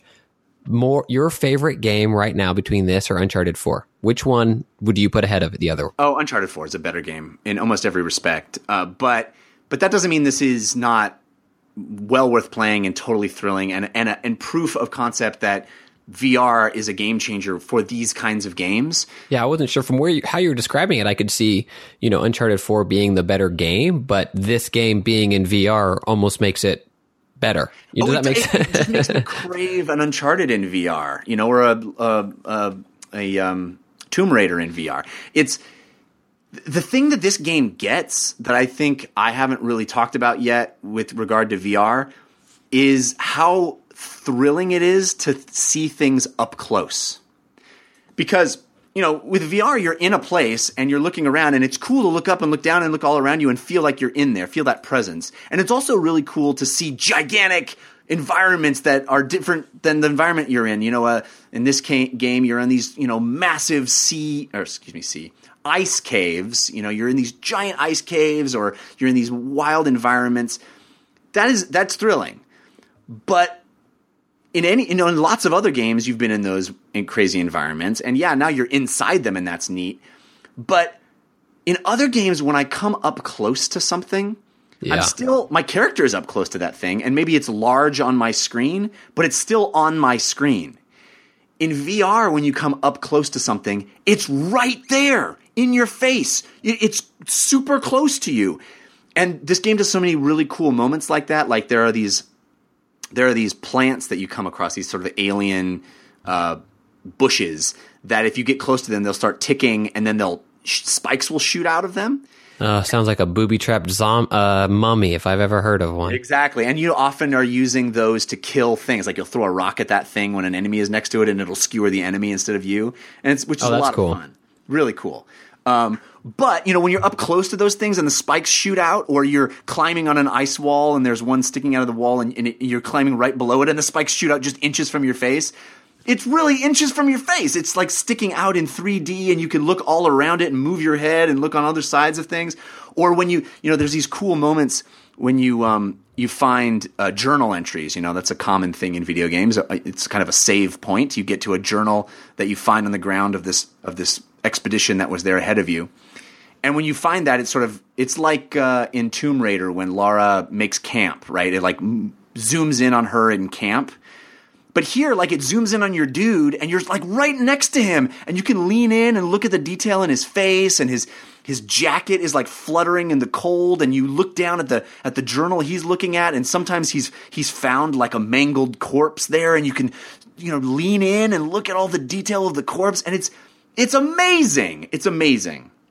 I think um, one I'm going to come. I haven't come over and played with your Oculus yet. It sounds like that is overdue. Yeah, you need to. You need to. um, also, I feel like who was I? Uh, I don't think it was on this show, so I'll say it again if it was. Sorry. I think Insomniac is one of the most exciting developers in the business right now because I love Naughty Dog. They make some of my favorite games of all time, and I will keep buying their games. Um, Blizzard, also fairly exciting in terms of you kind of don't know what they're going to do. They make some great games. But Insomniac, I mean, they are taking chances. They're not just doing sequel after sequel after sequel. They revisited Ratchet and Clank this year, and it was incredible. And then they're creating, oh, well, what's their, um, the little space 2D uh, or underwater See a song of uh, song of the Song South, of the- song of the deep. Song of the Deep, which is like a Metroidvania, and it, and it looks beautiful and incredible. And now they have a very fully realized third person Uncharted esque VR game, and it sounds incredible. And like, I just want a tip of the hat to the people over at Insomniac Studios for chasing passions and and Yeah. you know doing all this crazy different stuff. Because you describe any other studio, it's like, what do they make? Oh, well, they're the you know whatever studio. Destiny team or the yeah yeah whatever. Yeah, and these guys at Insomniac, I don't. I think they're literally Insomniacs. It is crazy what they're what they're cranking they're out right now. more games now than they ever have. Like they've already got three more games coming out this year, I think, or something crazy like that. Yeah, that's um, insane. But I want to say two more things about this game, just Sure, sure. because It, it really deserves to be played. And again, it visually, it's not going to hold up to something like Uncharted. It's only four hours long, so that's something you have to keep. But it's what a, what a four hours. And here's the two other things I want to say. First of all, there are these moments in this game where your character will grab onto a rope, or sometimes not a rope. I won't spoil anything, but something different than a rope, and slide down that rope to go deeper into a cavern Okay. when that happens, you are on that ride with that character, sliding down deeper and deeper. And it is one of the most thrilling things I've ever done in a video game. Just taking that ride with that character in virtual reality, spinning my head around, looking up, looking down. Trying to see all the stuff as it zooms by me as I take this ride, as my character is huge in the foreground. It's amazing. And there are plenty of like, oh my god moments when a, you know a giant creature will attack you or something unexpected will happen or you'll get terrified because a monster pops out where you didn't expect one all of that in vr is like you know an order of magnitude more impressive than it is on a 2d screen Yeah, I feel like this game could almost do. Um, maybe it does, but I feel like in VR you could almost have a double jump scare, right? Where you're playing a game and you're navigating your character through this world, and then the the character gets a jump scare, which then also gives you the player a jump scare. But I'm imagining like you come around a corner and then there's like a, a you know a horrible enemy waiting for you, and you're like, oh crap!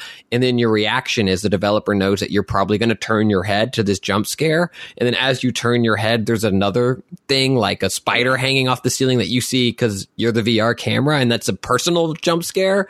Um, it could go very deep, and I think I'd be throwing my six hundred dollar headset off. we are, we are really at the just the tip of the iceberg of what people are going to do with this. Uh, People are they're going to find incredible ways to to deliver those kinds of moments in VR because it's a new, completely new way to experience it.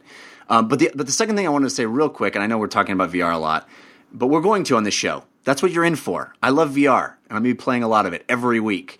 my only complaint is that no one sent a bumper.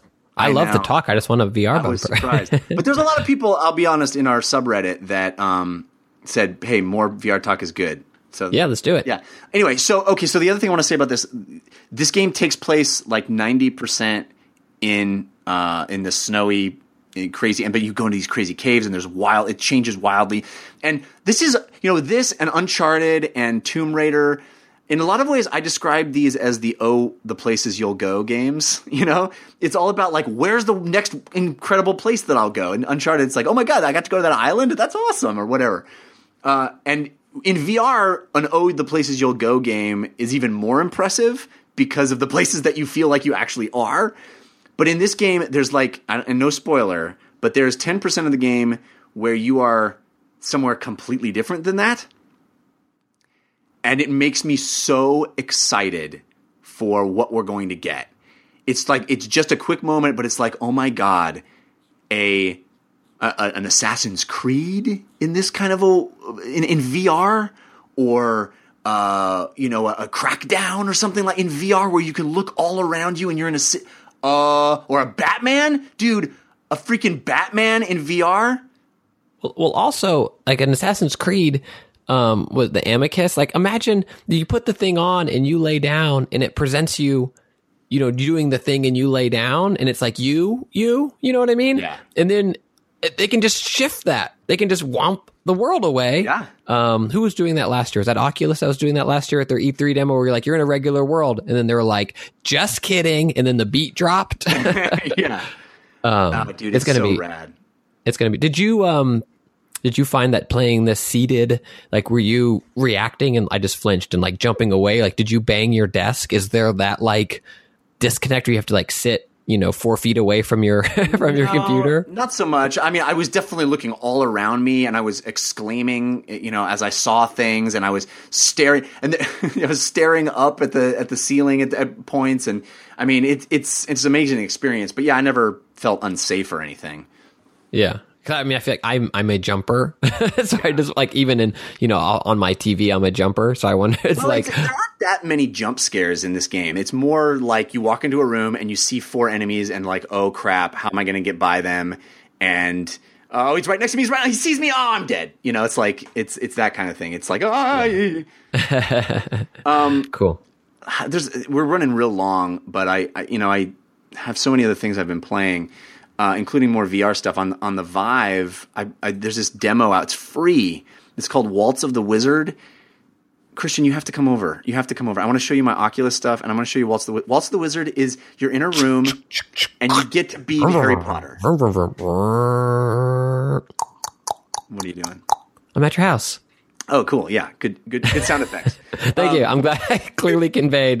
this Waltz of the Wizard thing, I, I won't even go into it because whatever. But it, everybody needs. If you have a Vive, it's so incredible. It's like a photorealistic room that you're in that has a table in front of you, and there's different spells, and you and you have like a, this cauldron and you've got ingredients and whatever however you mix the ingredients certain spells get created and you so you're figuring it out by mixing the spells and then you get that, that spell and then you can use that spell in the room and levitate things or transmogrify things or become a giant or it's like or teleport yourself to a go through a portal Ugh, dude dude it's anyway well, we can we can talk about it more in depth next week. yeah, right. There's nothing to talk about next week. Uh, but I do need to talk about Witcher Three: Blood and Wine, uh, just just briefly because um, it's a major release. It- this is they call it an expansion to Witcher Three, and it is. I mean, it takes place at the end of the game, but it's a completely new game. This is a 20 hour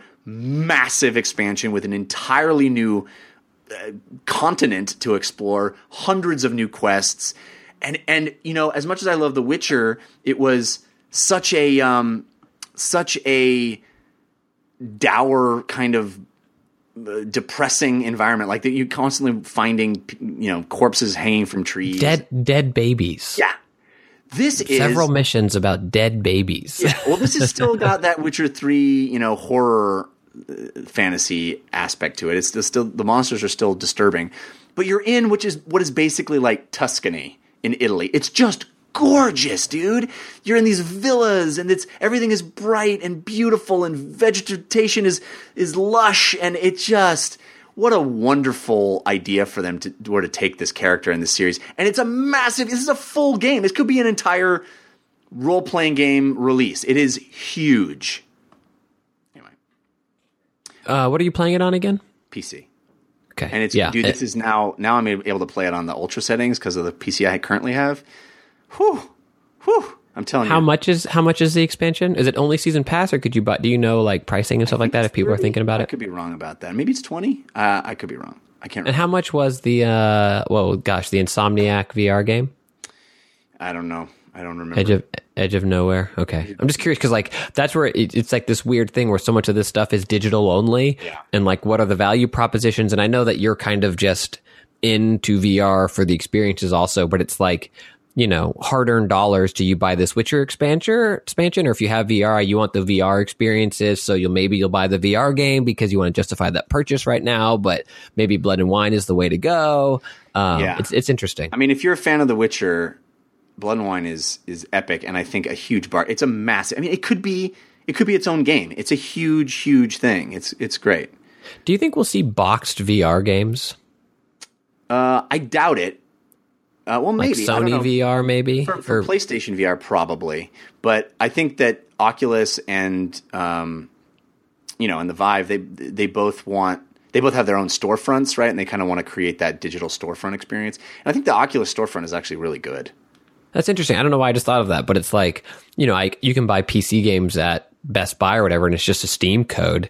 Yeah. But you know, I wonder as VR is now Oculus is at best, you know, some Best Buys if they'll start having that presence because you want to buy the thing, and do they want to sell you the game too? So you buy a box copy of Edge of Nowhere, and in it is just a download code, or if this is the thing that finally takes us to that digital only storefront. It might be. It might be. I mean, it, it- yeah. And I, I find that experience to be really um, friction free. It's nice. It's a nice experience.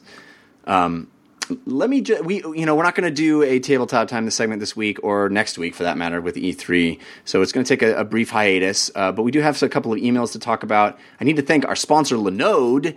Uh, Linode is a hosting company offering high performance Linux servers for all your infrastructure needs. Linode has it all: lightning quick servers in the cloud, super fast 40 GPS network automated backups, node balancers, managed services, guides with step by step instructions, a simple but powerful control panel, 99.9% uptime, 24 7 support experts, and all the tools you need to get the job done right the first time. And it all starts at only 10 bucks a month. Over 400,000 customers trust the Linode platform, including 5by5. 5by5's infrastructure is happily hosted on Linode, and getting starting started is easy. Just pick a plan, choose your favorite Linux distro, and pick from one of eight data centers in America, Europe, and Asia. Visit linode.com slash 5by5 today to support the show and use promo code 5by5 for a $10 credit. Linode, L-I-N-O-D-E dot com slash 5by5. Simple, powerful, reliable. Um, lots of comments last week uh, telling me how wrong I was about snipers in video games, Christian. Yeah, you're getting shot from across the courtyard. You didn't even see it coming. I didn't see that coming at all. Uh, actually, I did see it coming. I knew I knew it was uh, go- not going to be a popular, um, you know, perspective, and I guess I'm alone on that. And people made very very good points. Um, I had tons of emails, and basically they all laid out how fun it is to be a sniper and how much the sniper forces, uh, you know, more dynamic play uh, on the uh, you know in a match in a, on a map. And I appreciate that. You know, we got a lot of really cool emails. I, I won't go into any of them, but thank you all for sending them. You can always send emails to dlcfeedback at gmail.com. Uh, I will read this email. Uh, this is from Bakath. Bakath writes, Love the show, but I just want to put my two cents in on this whole console upgrade next gen system mess that we are in. I am a gamer who enjoys PC and consoles. I've had them all throughout the years, but this last gen was such a kick in the face, I might back away from consoles going forward. Your talk of the consoles and the push to upgrade them to support VR is nice, but I do not think that is the main reason. I think both companies thought they could give you a taste of updated graphics and the console only players would be in heaven. Oops. For the first time in history, this generation of systems came out two years behind where the PC was in power. And in the past console years, they were on par or faster than current PC tech. I think they gambled and lost. And how can you put out a next gen system that can't handle playing games in 1080p in this day and age? It's just silly. Even though by the time the Xbox comes out at 6 teraflops, the PC will be someplace around 12 with the high end video cards. The talk of these systems doing 4K is crazy. They would need much more power for tri- power for AAA games, but I'll give them some sweet 4K arca- arcade style uh, or platform games. These updated versions are what they should have been to begin with, and not a catch-up device. I'm glad to see them fixing the mistakes, but still a bit depressed for all who already bought in. What do you think about that, Christian? I think there's a lot right there, and I agree with almost all of it. But then I play Uncharted Four, and I'm like, this is this is beautiful, and it, it, it stinks because the PC is clearly more powerful and has been for a long time, but the consoles have been the you know the sales leader. So you know, Overwatch on console looks great. It looks beautiful. I'm playing on PC because I felt like that's where most of the support would come first, and the community would be bigger. But you know, I'm I'm hard pressed to think of a game currently um, that that is you're getting a. I wouldn't recommend playing on on consoles that I would recommend playing on PC. Unfortunately, I think this generation there's been examples of it going the other way, where like Arkham Knight, Batman Arkham Knight is still, from what I understand, garbage on PC because it's not optimized. So I. I understand the frustration because the PC should be able to crush it and do so much more. Maybe Just Cause 3. Maybe that's my example that the console versions of that just never worked. Um, where are you on this? Are you, you know, are you pro this upgrade or are you just like unlock the power of PC? Well, I'm excited for the upgrade because of two things that I've sort of uh, bought into already, which is 4K and VR. And I- I understand that for a lot of people, this is going to be very frustrating. And for me, it's frustrating too. Like, I don't want to replace my Xbox One or my PS4. Uh, I'm I'm excited because of what potential functionality they can bring to the table, and I'm all you know. I'm newest, latest, best guy, right? I want the Ferrari of game consoles. I want I want to be playing on on the absolute best, and the idea of something that's double or four times the power of an Xbox One right now is the next Xbox. Yeah, I, I- I'm excited for that. And if it took until now to get that kind of uh, console, I think we would all be like, "What is going on? Are we still playing on our Xbox 360 and PS4s in 2016? This is insane." So it's a weird thing. You know, maybe they maybe as Bakath said, this was a you know a a poor strategy on their part to try to create something that was not the bleeding edge of tech when it came out. Uh, and maybe they were concerned about different kinds of things. I mean, clearly the Xbox was concerned about being more of a media hub, I think, than anything else, and it reserved a portion of the power inside the box for that. And maybe that was a, a mistake. Um, hindsight is twenty twenty on that, but um, you know, I like the idea as somebody that's pushing hard for VR to catch on. I like the idea that we're going to have VR capable boxes in your house. I hope these things do well, and I think that having console manufacturers creating VR, having console manufacturers having more powerful systems is just going to make for cooler games, and ultimately that's what I'm hoping for. You know. Yeah, I think Stephen A. Rivers says something interesting in the chat. The PC is going to be cheaper to upgrade every two years. I mean, at the cost of these new NVIDIA chips, and of course, there's a bigger cost of entry. You have your motherboard and everything else.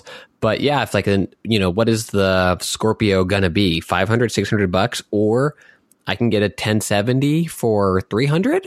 That's.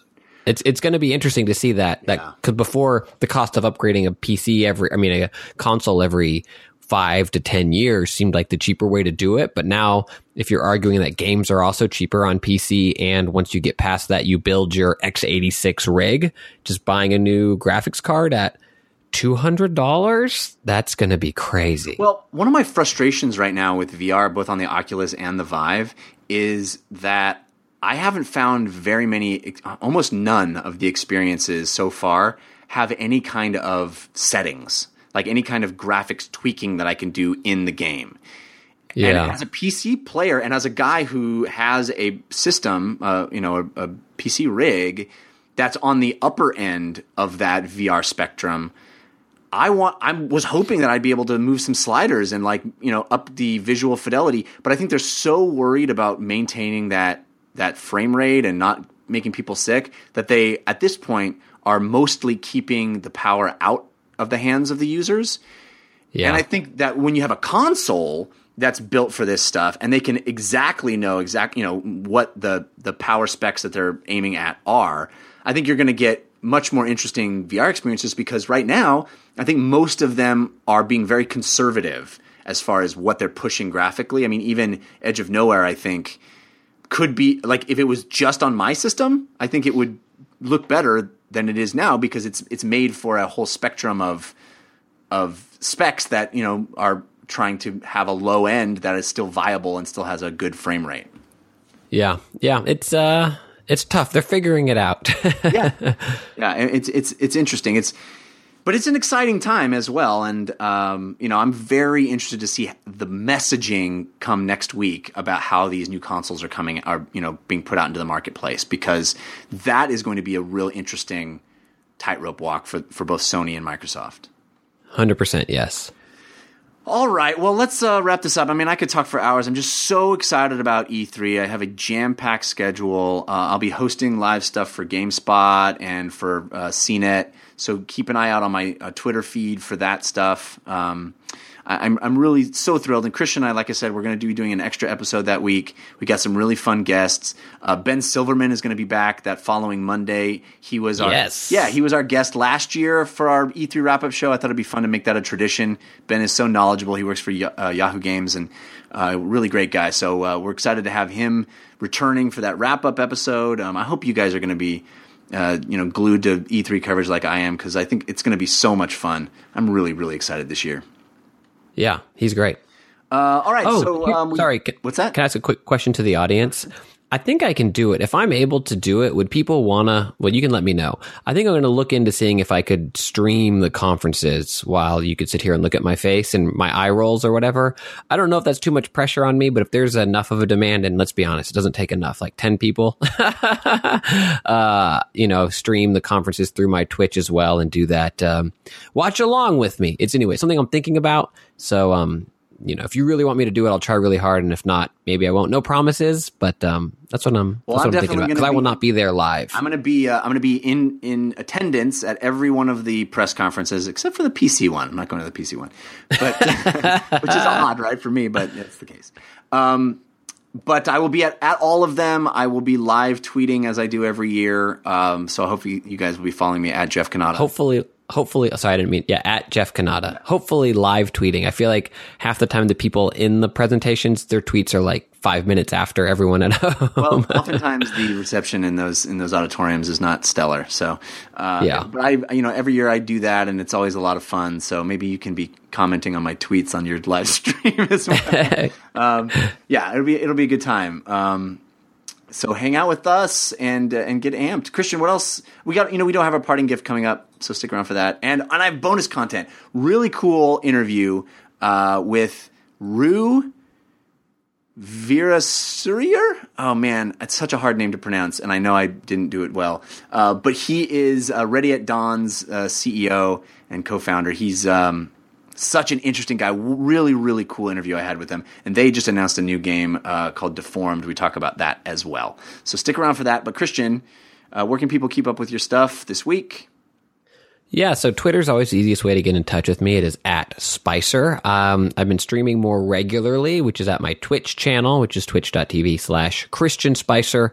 All the stuff is also archived at my YouTube, which is Christian Spicer 713. You can also find the marriages um, sketches there. And then this Thursday, um, I will be over on the Jash Twitch channel. Jash was the um, started as like a YouTube channel, kind of a creative grouping of like Reggie Watts, Sarah Silverman, um, doing fun, crazy comedic things that maybe didn't fit on TV. And they uh, have a really fun D and D show on um, Thursdays. It's going to be on their Twitch channel, which is Jash Play. I will be one of the guests. I will. It's like a three hour, you know, kind of scaled down, custom leaning towards comedic run of um, D&D 5th edition. So I'll be playing that and then I'll probably do a recap of it on this show yeah, for tabletop time after E3 week when we can talk tabletop t- talk tabletop time again. And then Friday, if you're in LA, I'll be doing a cool show at UCB Sunset called Tell All Your Friends. And it's stories and, and bits about um, the late 90s, early aught punk rock scene, pop punk scene. I'm trying to get New Found Glory to come and be my special guest. They have not replied yet, but my story is about uh, a very memorable time I was hanging out with them back in Houston. And then I will be in San Diego June 17th through 18th. So I will uh, finish covering E3 and then drive down to San Diego and I'll be at the Madhouse Comedy Club June 17th and 18th. I hope you'd title that uh, "What's My Story, New Found Glory." Ooh, that's that's that's pretty good. That's pretty good. Um, Yes, uh, I I'm very excited. Uh, yes, you should definitely wa- go see uh, the um, go click on over on to uh, Christian's YouTube channel and see the marriage is uh, episodes that we did together. I'm so pleased that so many people have had nice things to say about those and say they're very spot on and funny. Christian wrote some excellent sketches, so check those out. Um, and uh, I got other shows for you to watch. We have concerns at wehaveconcerns.com. The slash Wait, film. the award nominated We Have Concerns? That's right, podcast award nominated. Uh, we have Yeah. concerns, yeah, um, and yeah, we were very pleased by that. And um, the slash filmcast at slashfilmcast.com. We're talking. What are we talking about this week? Um, a pop star never stop, never stopping. I think is the movie we're doing this week. And uh, and then uh, the, tomorrow daily over on the CNET is always a good time.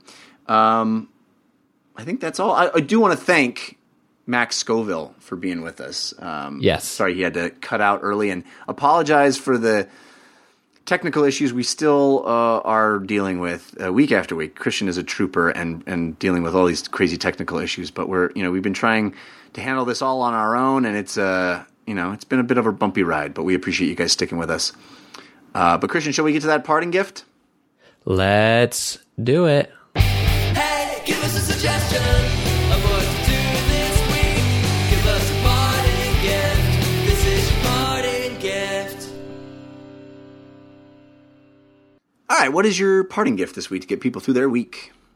Um, so two, two quick ones. One is season one. Season two just started. Season one is currently on Netflix. If you have a Netflix Netflix subscription, MTV did a series version of Scream. You might remember the Scream horror movies, and um, the show it, it's like that perfect mix of the genre I love of like teen solve serious crimes because ugh, adults are the worst.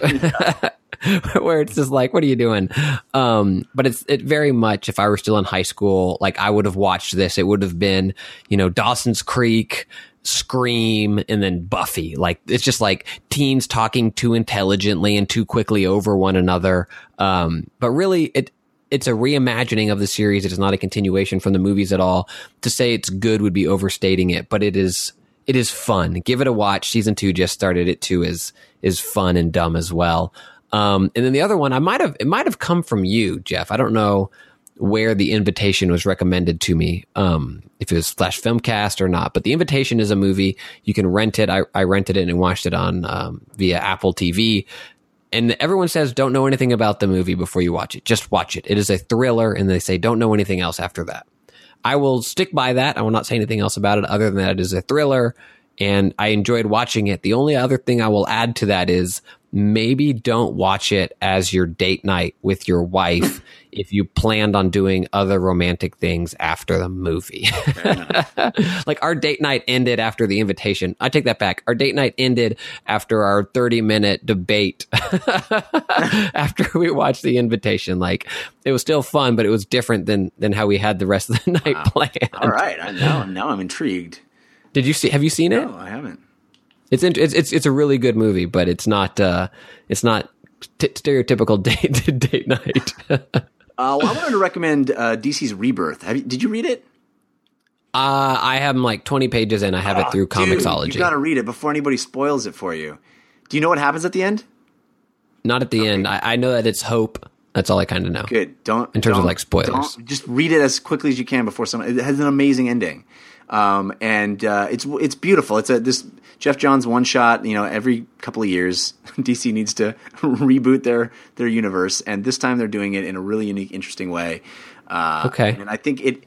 It's almost like an answer to the Snyderverse. It's it's Geoff Johns is like injecting joy and smiles and colors back into the world, and uh, it's great. And man, that ending hits you like a ton of bricks. It's it's really good. So check out that one shot. There's a bunch of books that are tied into it that are all sort of starting the new the heroes. You know, Batman and Superman and Wonder Woman and Green Ant- Lantern and Green Arrow and everybody. Um, those are mixed. I don't. I, I've read a few of the first rebirth uh, for each of those characters, and they're all they're mixed. But that one shot, the big 80 page DC rebirth, is so good. Okay. highly recommend it. Cool. All right, that's going to do it for this episode. As I said, we got bonus content coming up, um, which I think is a really fun interview. Uh, but we will be back Sunday night next week, the first night of E3 press conferences. Join us then. Then again, Monday night, it's going to be a blast. We're going to be talking about all those press conferences and getting you amped, and that hype train is going to keep on rolling. In fact, Christian, let's end this episode with the hype train. And until E3 week, guys, think about what you put out into the world. Make it a better place.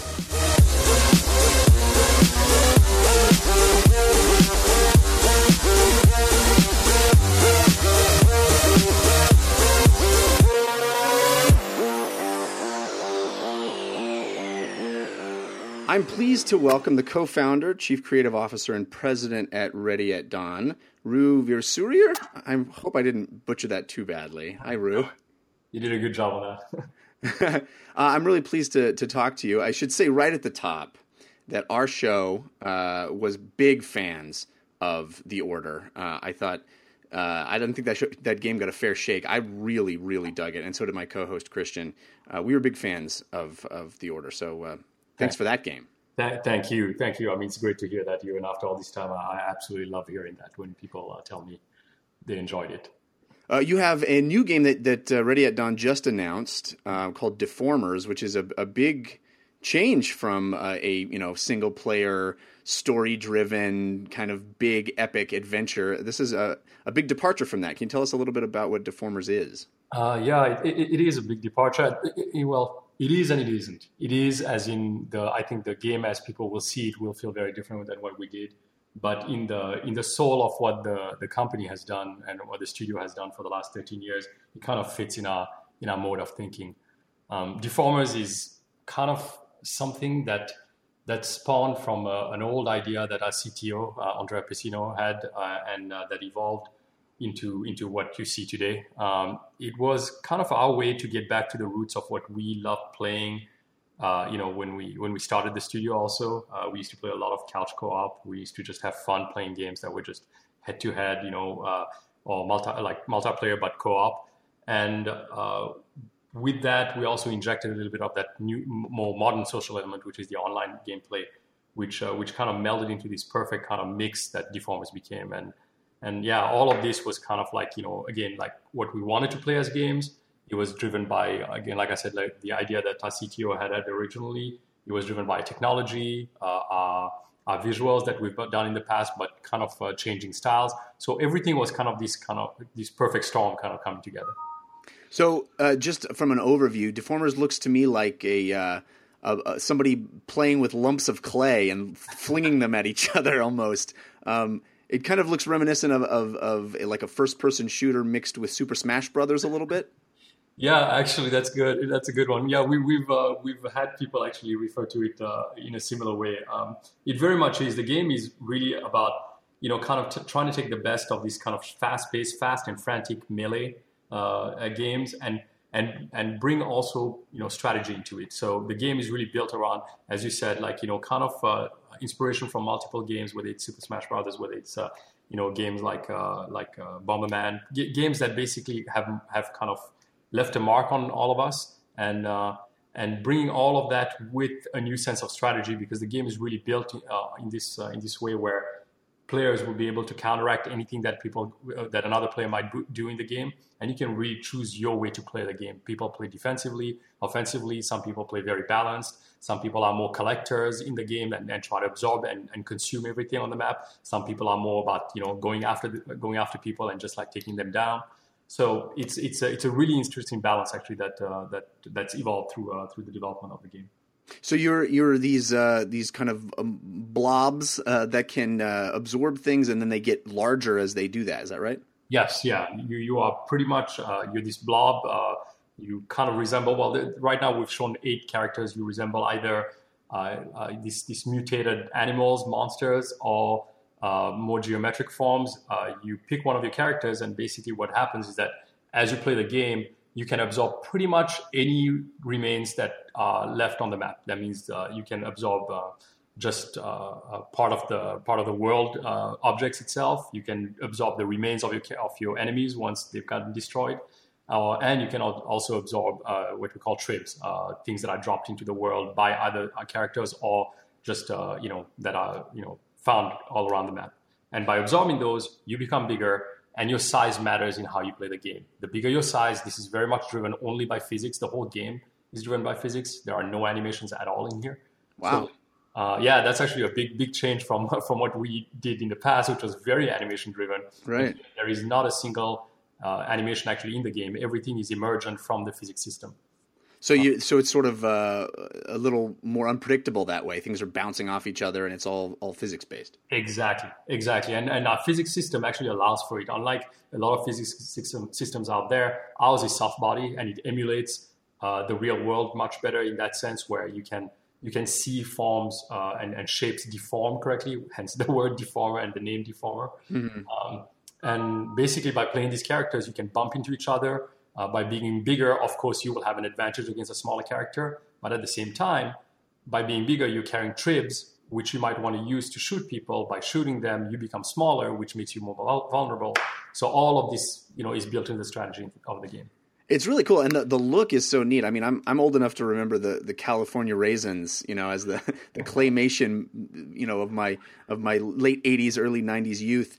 Uh, and it, this very much looks like that. That has that sort of fun claymation aesthetic. Yeah, absolutely, it does. And and funnily enough, this is something that evolved uh, as time went on. We didn't set out at the very beginning to go, all right, this is the art style we want to do. Uh, what started off as something that was, I think, I want to say a lot more uh, uh, sterile is maybe the wrong word, but it was clean and sterile, and it was it was very kind of like simple shapes and all that. Automatically took a life of its own as the gameplay was building, and the, the forms that you're talking about, that, that, that kind of claymation feel, these characters that have so much character without any animation, really evolved from the way the game played and, and the emergent fact of the you know of, of the gameplay. Yeah, and and the game is fast, right? It, the the rounds are very very short, and it's just kind of uh, it's it's quick get in, get out, play with your friends, split screen multiplayer, online multiplayer. Yeah, it's uh, it's fast and frantic. That's what we call it. And funnily enough, I think if you see the game on a video, I think the first reaction a lot of people had when they saw a video, they said, "Wait, I, I I can't see myself play this game." But funnily enough, when you pick up the controller, it's unbelievable how how much control you have over that pace. The Yeah. game plays in like rounds of you can play rounds of one minute per round, two minutes per round, three minutes per round, and really it's all about something happening at every moment. There is no time for you to just like kind of wait and see. This is very much about from the moment you start and to the moment you end, you need to stick to what you know how to do with your character. And between rounds, of course, you can switch your uh, your your style of ga- game if you felt like you know round one I lost because I didn't play too well. You know, I didn't play too well against these people. I probably should use another tactic. The second round allows you to do that basically. That sounds really cool. Can, can you talk a little bit? I mean, you guys are a a studio that clearly has has uh, done a wide spectrum of kinds of experiences. I mean, the order is, and you know, you worked on the God of War franchise. The or, and those games are big. Uh, the, the the idea of trying to create something that looks like the real world or looks believable to be a real thing, uh, and are deep experiences, single player, narrative based experiences. And then there's this game, which is sort of the opposite of all that. Can you talk a little bit about where the industry is and where you are as a as a studio as far as this dichotomy of of gaming experiences? Mhm. Yeah, I, th- I think we we uh, you know where the industry is is is uh, is that most people I think especially as the industry has grown, people have found their niche in what you want to do, how you want to make games, what type of games you want to make, what team size you want to keep.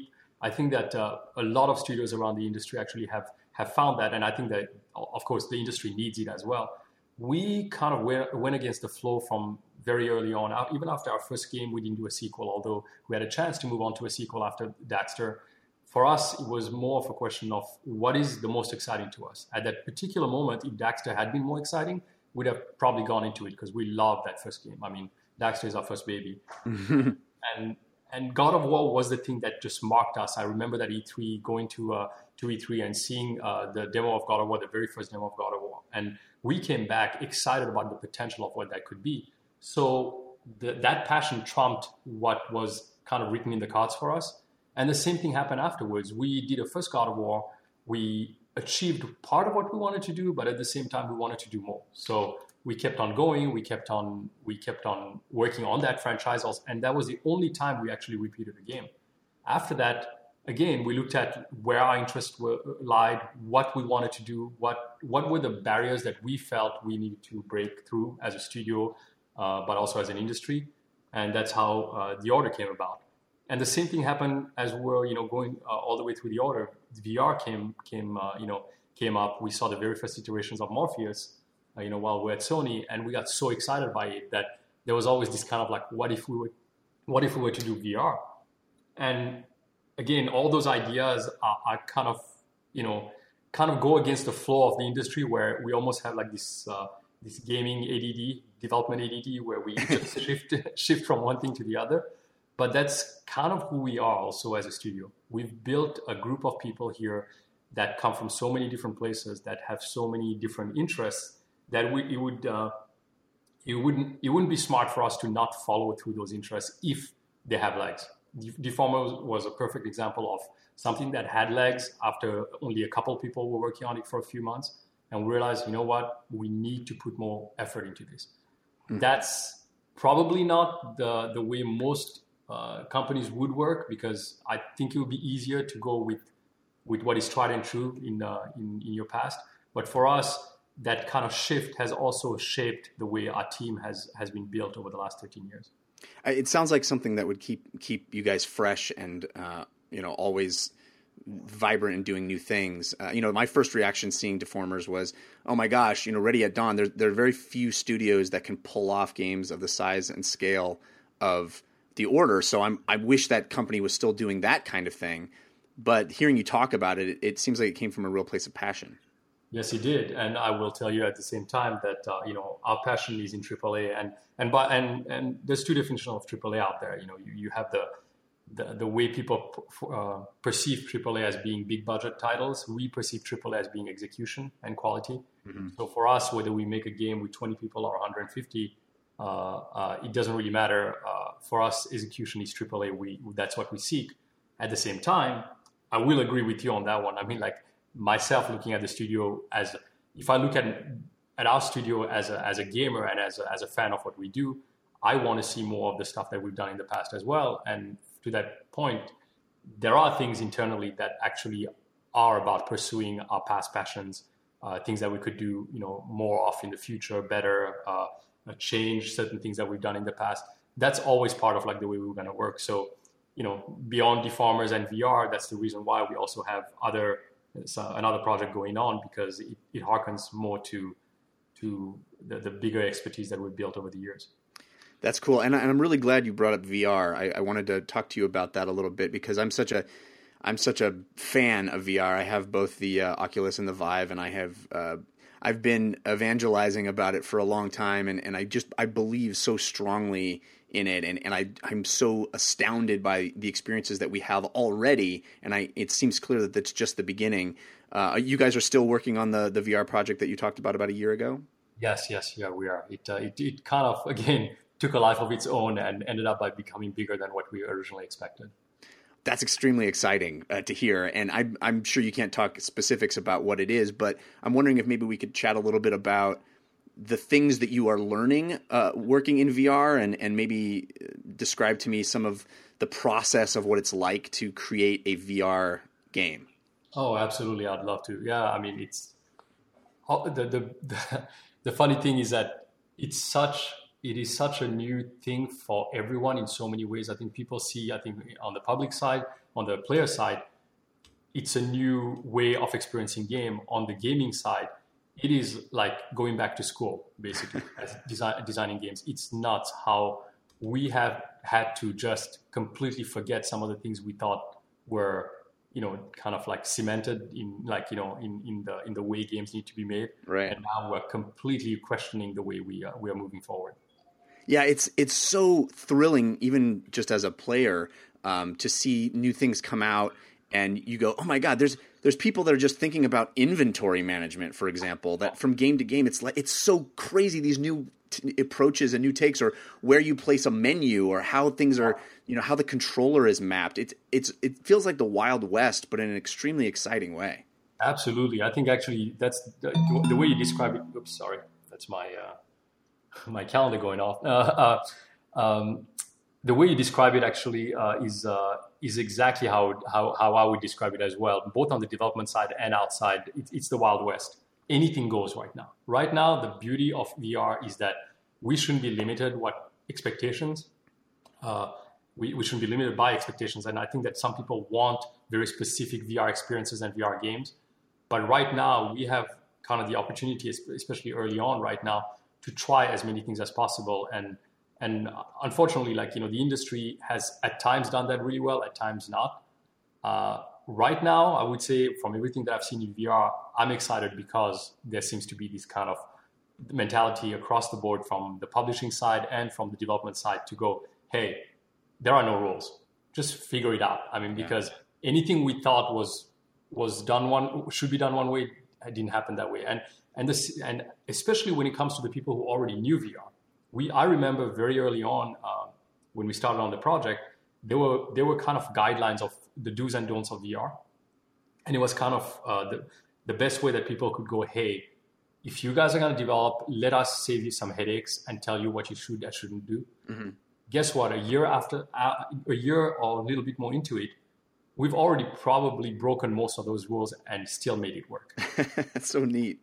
And that's weird. That's that's not something normally you expect because usually if it's if it's defined, you should probably believe that that should be the the, the way we, we should move move ahead. And we've literally done things, and in our game especially, we've done things that I know day one uh, was kind of like I think that's a bad idea. You should, guys should probably move away from it.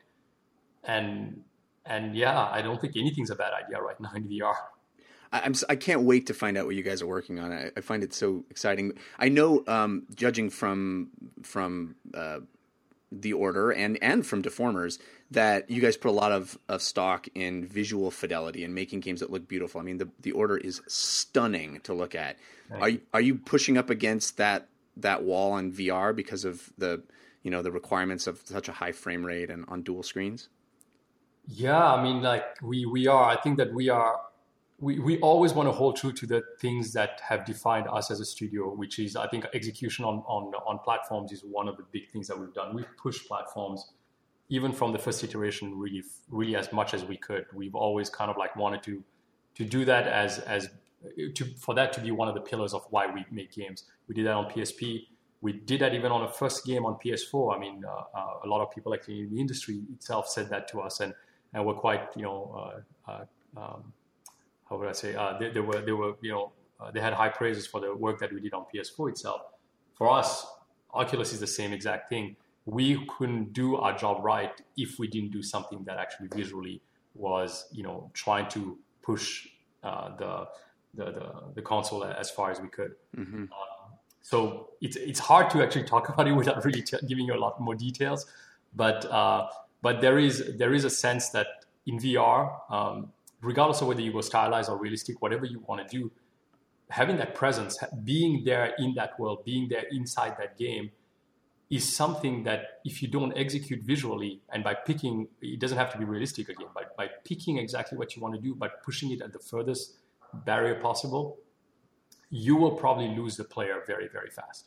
Hmm. Because there are certain things that actually gameplay will hold you into into a game actually for a while, but in VR, for some reason or the other, that immersion factor actually has to come from something very specific. It, ca- it can either be, you know, like Toy Box when you have uh, when you have this interaction with another with another living person inside that game, and, and that other person really moves like a real person, Right.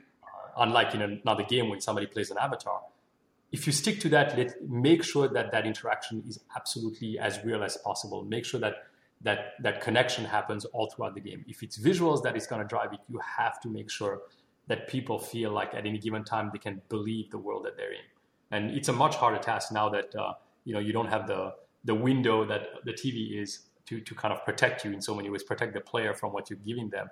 When you're in VR, you're inside a world that they need to believe in, and as soon as you break that, you lose a little bit of it. So it, it's it's yeah. I, I, I want to give you examples, but it's so hard to actually just uh, you know talk about this without actually giving you examples specifically about the game. Well, when when that game comes out, I, we'll, we'll have to have another conversation because I could talk to you about this for hours. I'm I'm so fascinated, and I, I think you you talk so uh, so intelligently about it. It's it's really interesting stuff. Um, but uh, let's we'll wrap up. I, I will go back to Deformers a little bit and talk about uh, the partnership with uh, GameStop because GameStop. This is only the second game that has been announced for GameStop's new uh, Game Trust Publishing initiative. Uh, can you talk a little bit about the decision to be to go with that publisher? Um, yeah, it's it's, uh, it's an interesting one because uh, we've had a, a pretty uh, pretty cool relationship actually with GameStop for a few years now. A very open dialogue between us and them, uh, and um, over over time, as deformers and other ideas actually were, were spawning inside the studio, we were always thinking about how would they best fit in the partnership that we built. Do we go to a big publisher just like we did with the order? We it was IP that we built, but we went with, with Sony and we we had to let go of the IP. Here, same thing happened. Was like, hey, we're working on these titles. Where where does it fit best? How do we basically maximize what we're trying to do? Give give it the IP its fair shake. Uh, make sure that the player ultimately gets rewarded for what we want to do. And for the Deformers, it was actually pretty straightforward. We originally thought we were going to self finance the game. We wanted to uh, publish it on our own and and just just go with go with the flow and try to figure out like how to how to get there. But as we were pondering whether to do that, this whole thing with GameStop came about. I had known Mark Stanley, who's heading the Game Trust division. Uh, I had known him for a while, for for like three four years now, and we started conversation. He was bouncing ideas off of uh, me uh, about what Game Trust would become. So he was trying to ask, you know, what do you what would you expect out of a publisher? That conversation was really healthy and proved to me that they were approaching this from a very kind of sane point of view. So when we finally decided, hey, I know you're you're exploring this. We've been working on a game for a little while. Uh, let me show you the demo. Let me show you what we're trying to do with it.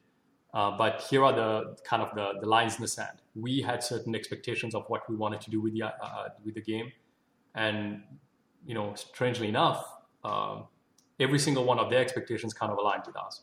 There was nothing that we wanted that they didn't, and it was such an easy conversation that I think that almost you know from the first conversation we were already on board as far as what both of us saw from uh, from uh, from the game development and, and marketing side, and it only took literally a piece of paper you know a contract ultimately to cement it. But uh, but it was it was it was really that we were to be basically solely focused on creating this IP developing this IP and doing everything we can on the creative side. And they were just to be this this separate entity almost dealing with the marketing distribution and all that but at the same time having a very open dialogue with, uh, with on both sides. And and from day one it's been just everything that we hoped that it would, it would be when we signed. That's great. I, I love having a publisher that that puts so much stock in the developer and really is is hands off from the creative side and and uh, yeah it's, it's it's not an easy thing to find but i think more and more publishers are like that. I think a lot of big publishers also are, are very much like that where they they want to you know make sure that the developer actually has full control over stuff. But of course budgets have to do a lot with it as well where bigger budgets of course there's going to be more scrutiny. You know it's, it's a very different game when you when, when you look at it that way. Yeah. at the same time, I think the Game Trust uh, initiative that uh, that they're pushing forward is is kind of I don't want to say long overdue in the industry, but in some ways, yes, it's it's been years since the other indus- entertainment industries have had uh, you know distributors basically finally become content creators, um, and they've done an unbelievable job actually at doing it. Which was you know uh, the, the examples are like you know going back to uh, uh, to Netflix doing this stuff, but even decades ago when HBO started doing like some of the best things on TV came from uh, HBO being really a movie, uh, um, you know, channel. Right. But then their own pr- uh, products and their own productions became bigger than anything else. And I think that the the game industry actually is is, is kind of growing into that and finally allowing for some of these distributors to basically, you know, come in and be able to make their own content. It's pretty cool. I would never have guessed that GameStop would be the place that would become the HBO of video games, but I'm all for it. You know, I love it. That's great. I would agree with you. I don't think that that's the first thought you would have had, but uh, they're, they're, it's a, it's a they're, they're a very forward thinking company. That's great. Well, I appreciate you talking to us. Uh, we don't have a, a release date for Deformers yet. Is that right? Not yet, but uh, I think we should probably have something in the next few months. Uh, next coming months, we should probably be able to be to lock down a date. But it is a 2016 game. Uh, now you now you're fishing. All right. Well, it looks very fun. I can't wait to get my hands on it at E3. Uh, and thanks again for being here. I really appreciate it. Thanks for having me, Jeff. Absolutely. Oh, it's me again. I know Jeff said in the episode with the E3 hype train, and you were like, hey, wait, they did the normal music out. Well, that wasn't the end of the episode. This is the end of the episode. So here's the E3 hype train five times in a row, uninterrupted. Enjoy it. Chugga chugga chugga chugga. E3 Hype train.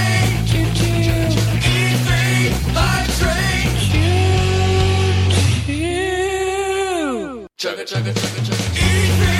Choo choo. Hot train. Choo choo. Eat me. Hot train. Choo choo. Chugga, chugga, chugga, chugga. Eat me. Choo choo.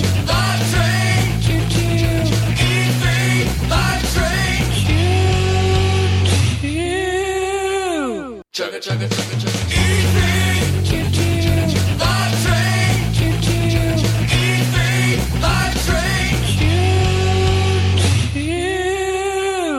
chugga, chugga, chugga, chugga. Eat me!